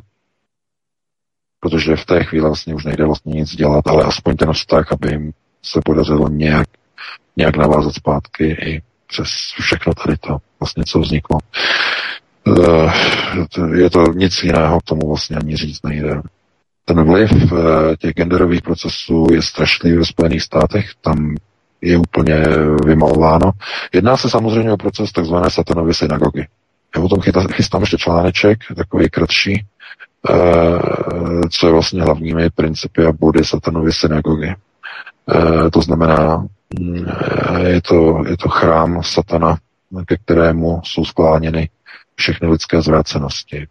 Zvrácenosti podobojí zvrácenosti pohlaví, zvrácenosti úmyslu a další. No, je to přímo napsané, se, psané tady pochází, částečně čerpáno z Talmudu samozřejmě, talmudické spisy. E, je dobré vědět, e, jaký je nepřítel, jaké má nástroje. A protože ten satan je přítomný opravdu všude, symboly satana jsou samozřejmě i na eurových bankovkách, Eh, že jo, ten, ten eh, ďábel, který je tam schovaný. Eh, teď je to velké hit na internetu, teď to bylo odhaleno, ne, jak na těch bankovkách vzadu, když si přehnete dáte k zrcadlu, přehnete si bankovku podélně a dáte k zrcadlu, tak tam uvidíte prostě zub, že jo, Belzebuba s druhama. To znamená, celá Evropská unie je součástí synagogy, součástí projektu, že Eh, to by bylo na dlouhé povídání s velkými přesahy. Já to tady nebudu odbočovat. Eh, paní tedy popřeju opravdu pevné silné nervy a pustíme se no, do dalšího volajícího. Dobře, dobře, připojuji do vysílání. Svobodný vysílač, hezký večer, můžete položit dotaz. Dobrý večer, zdravím do studia tady Zdeněk Praha. Chtěl jsem jenom takhle se zeptat, eh, jak hovořil pan VK, teďka se mnoho eh, vojenských odborníků i na západě nechal slyšet, že prakticky Ruskou federaci nelze vojensky porazit. A proto, jak říkal ten pan VK, zřejmě se bude teďka budou snažit eh, hlavně propagovat teda tyhle ty záškodnické akce na území Ruské federace. Teď jde o to, že takový první balonek, že jo, který už byl třeba, byly i ty drony při tom útoku na ten Kreml, že jo. A jde o to, jestli prakticky, eh, dokonce i Valery Pjakin eh, se nechal slyšet v tom, že říká, že se nevylučuje možnost, že se je možná i příprava fyzické likvidace Vladimíra Putina. Jak se na to pan VK dívá na tuto možnost? Děkuji. Dobře, dobře, ano. děkujeme. Hezký večer. Ano, eh, tyhle ty informace, tyhle ty informace zazněly včera nebo předevčírem ve středu od zástupce, zástupce ukrajinské rozvědky, který řekl, že součástí plánu ukrajinské rozvědky je i likvidace Vladimira Putina. To je dva dny stará informace. Jistě, samozřejmě, oni budou hledat všechny cesty. Problém je v tom, že ve chvíli, kdyby se taková věc povedla, tak kdo by nastoupil místo něho? A já to říkám pořád. Aha. Po odchodu Vladimira Putina bude Západ ještě škrábat prstíčkem a bude litovat a bude vzpomínat na časy s Vladimirem Putinem. Protože kdokoliv přijde po Putinovi, tak eh, nebude, nebude to ten, který, kterého by si Západ přál. Bude to přesný opak. Bude to antikrist Západu. Ten, kdo přijde po Vladimiru Putinovi pokud zůstane tato iterace časoprostorová, ve které se právě nachází, pokud zůstane v platnosti, tak tento nový vůdce e, Ruska překreslí celou Evropu od Vladivostoku až po kanál Manche na nový sovětský svaz. Ale s tím velkým ale, že nebude v barvách rudé vlajky, ale bude v, barvách BRICS. A nebude to pod uh, obrazem a kuratelou uh, nějakých soudruhů, ale soudruzi tam budou a budou tam soudruzi samozřejmě z Číny. Bude součást onoho mohutného uh, uskupení, mohutného konkordátu Evropa, Rusko, Čína. Takže odstranění Vladimira Putina. Naopak. To, je, to, je, to je něco, co i na západě si asi uvědomují mnozí, že Putin sice je takový, jaký je, oni ho nenávidí, ale místo něho by tam mohl přijít ještě někdo jiný, někdo, kdo už se nezakecá. Takže takhle by na to reagoval, no a pustíme se do dalšího volajícího. Dobře, dobře. Jdu připojit do vysílání Svobodný vysílač. Hezký večer. Můžete položit dotaz. Přeji hezký večer. Tady Martin z Jižní Čech. Předem bych chtěl poděkovat celému studiu za perfektní práci. Poslouchal vás dva roky, až teď se mi podařilo poprvé se dovolat. Panu VK moc děkuji, koupil jsem si všechny jeho, jeho knížky, jsou úplně super a podpořil jsem aspoň trošku Aeronet. A komise 300 je úplně nejlepší knížka, kterou jsem četl kdy. Paráda. A chtěl jsem se to, mám neoficiální zprávu z vojenské zprávy z Prahy, že Fialová vláda má od loňského září připravenou mobilizaci na letošní září. A padla mě taková věc, jestli náhodou ty Ukrajinci, co jsou tady nalezlí v našich vojenských prostorech, nejsou připravení na potlačení odporu v případě, že by ta mobilizace vypukla a jestli s tím má společnost, uh, jestli s tím má spojitost nějaká uh, B9, bukorecká devítka, která byla podepsaná 4. listopadu 2015 kterou inscenoval, že jo, Duda s rumunským prezidentem a jsme tam v tom taky zapojeni. Mm-hmm. Tak všechno a moc děkuji. Dobře, děkujeme. No, já děkuji uh, za, za informaci. no, podívejte se, uh, procesy září, uh, listopad tohoto roku a další. Teď za chvíli eh, v červnu eh, bude zahájeno obrovské, jedno z největších vůbec leteckých cvičení Severoatlantické aliance nad celou Evropou. Budou uzavřeny vzdušné prostory nad Evropou. Eh, bude se něco nacvičovat, nějaké manévry, něco. A mm, jestli někde jsou připraveny nějaké mobilizační předpisy, nějaké mobilizační směrnice. Eh, to ještě neznamená automaticky, že budou někde mobilizace, někde eh, aktivovaný, ale jednoznačně to znamená, že se připravují.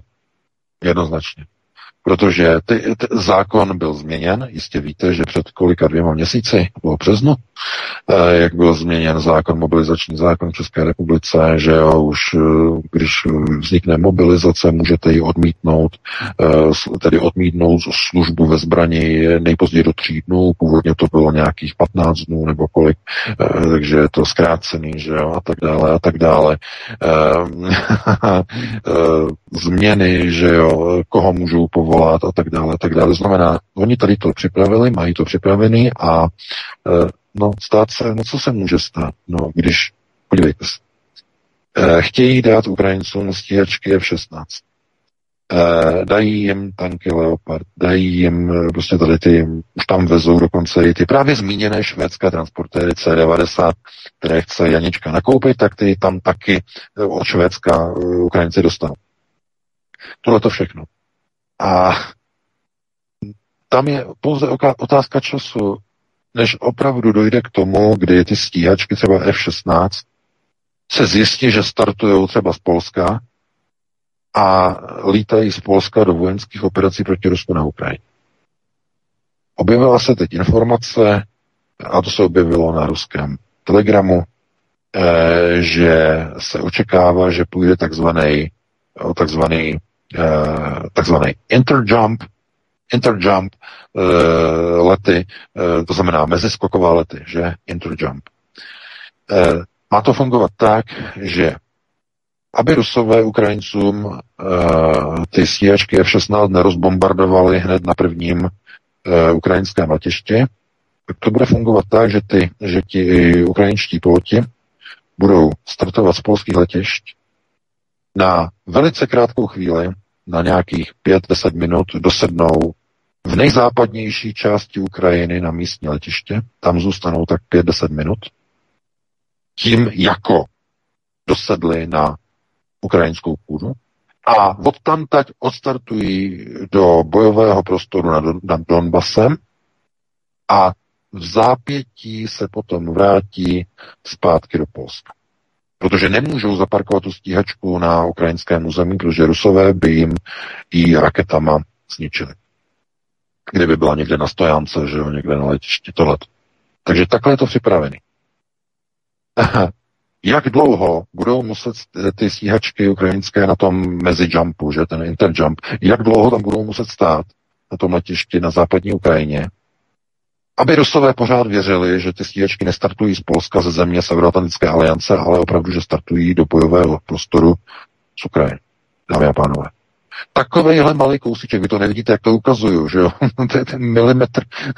takhle, takhle stojíme od třetí světové války. A ten fialovej, nechci říkat co, rozhazuje rukama, musíme pomáhat Ukrajině, společně to zvládneme, my jsme hodnotová vláda. Takže to je jako pozadí na hrnec. Chápete? Takovýhle malý kousek. A e, myslíte si, že ti Ukrajinci budou opravdu skutečně sedět v těch, v těch stíhačkách? Nad tím je obrovský otaz.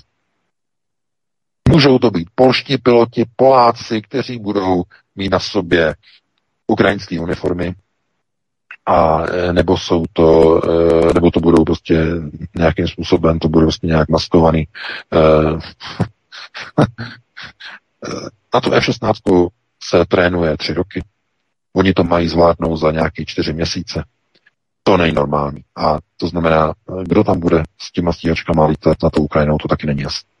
Takže takovýhle malý kousek jsme opravdu od toho, že Rusové si řeknou ne, ty stíhačky startují z Polska, jednoznačně, uh, oni potom, že na tom mezeskoku uh, přistávají na západní Ukrajině, tam zůstanou pět minut nebo deset minut.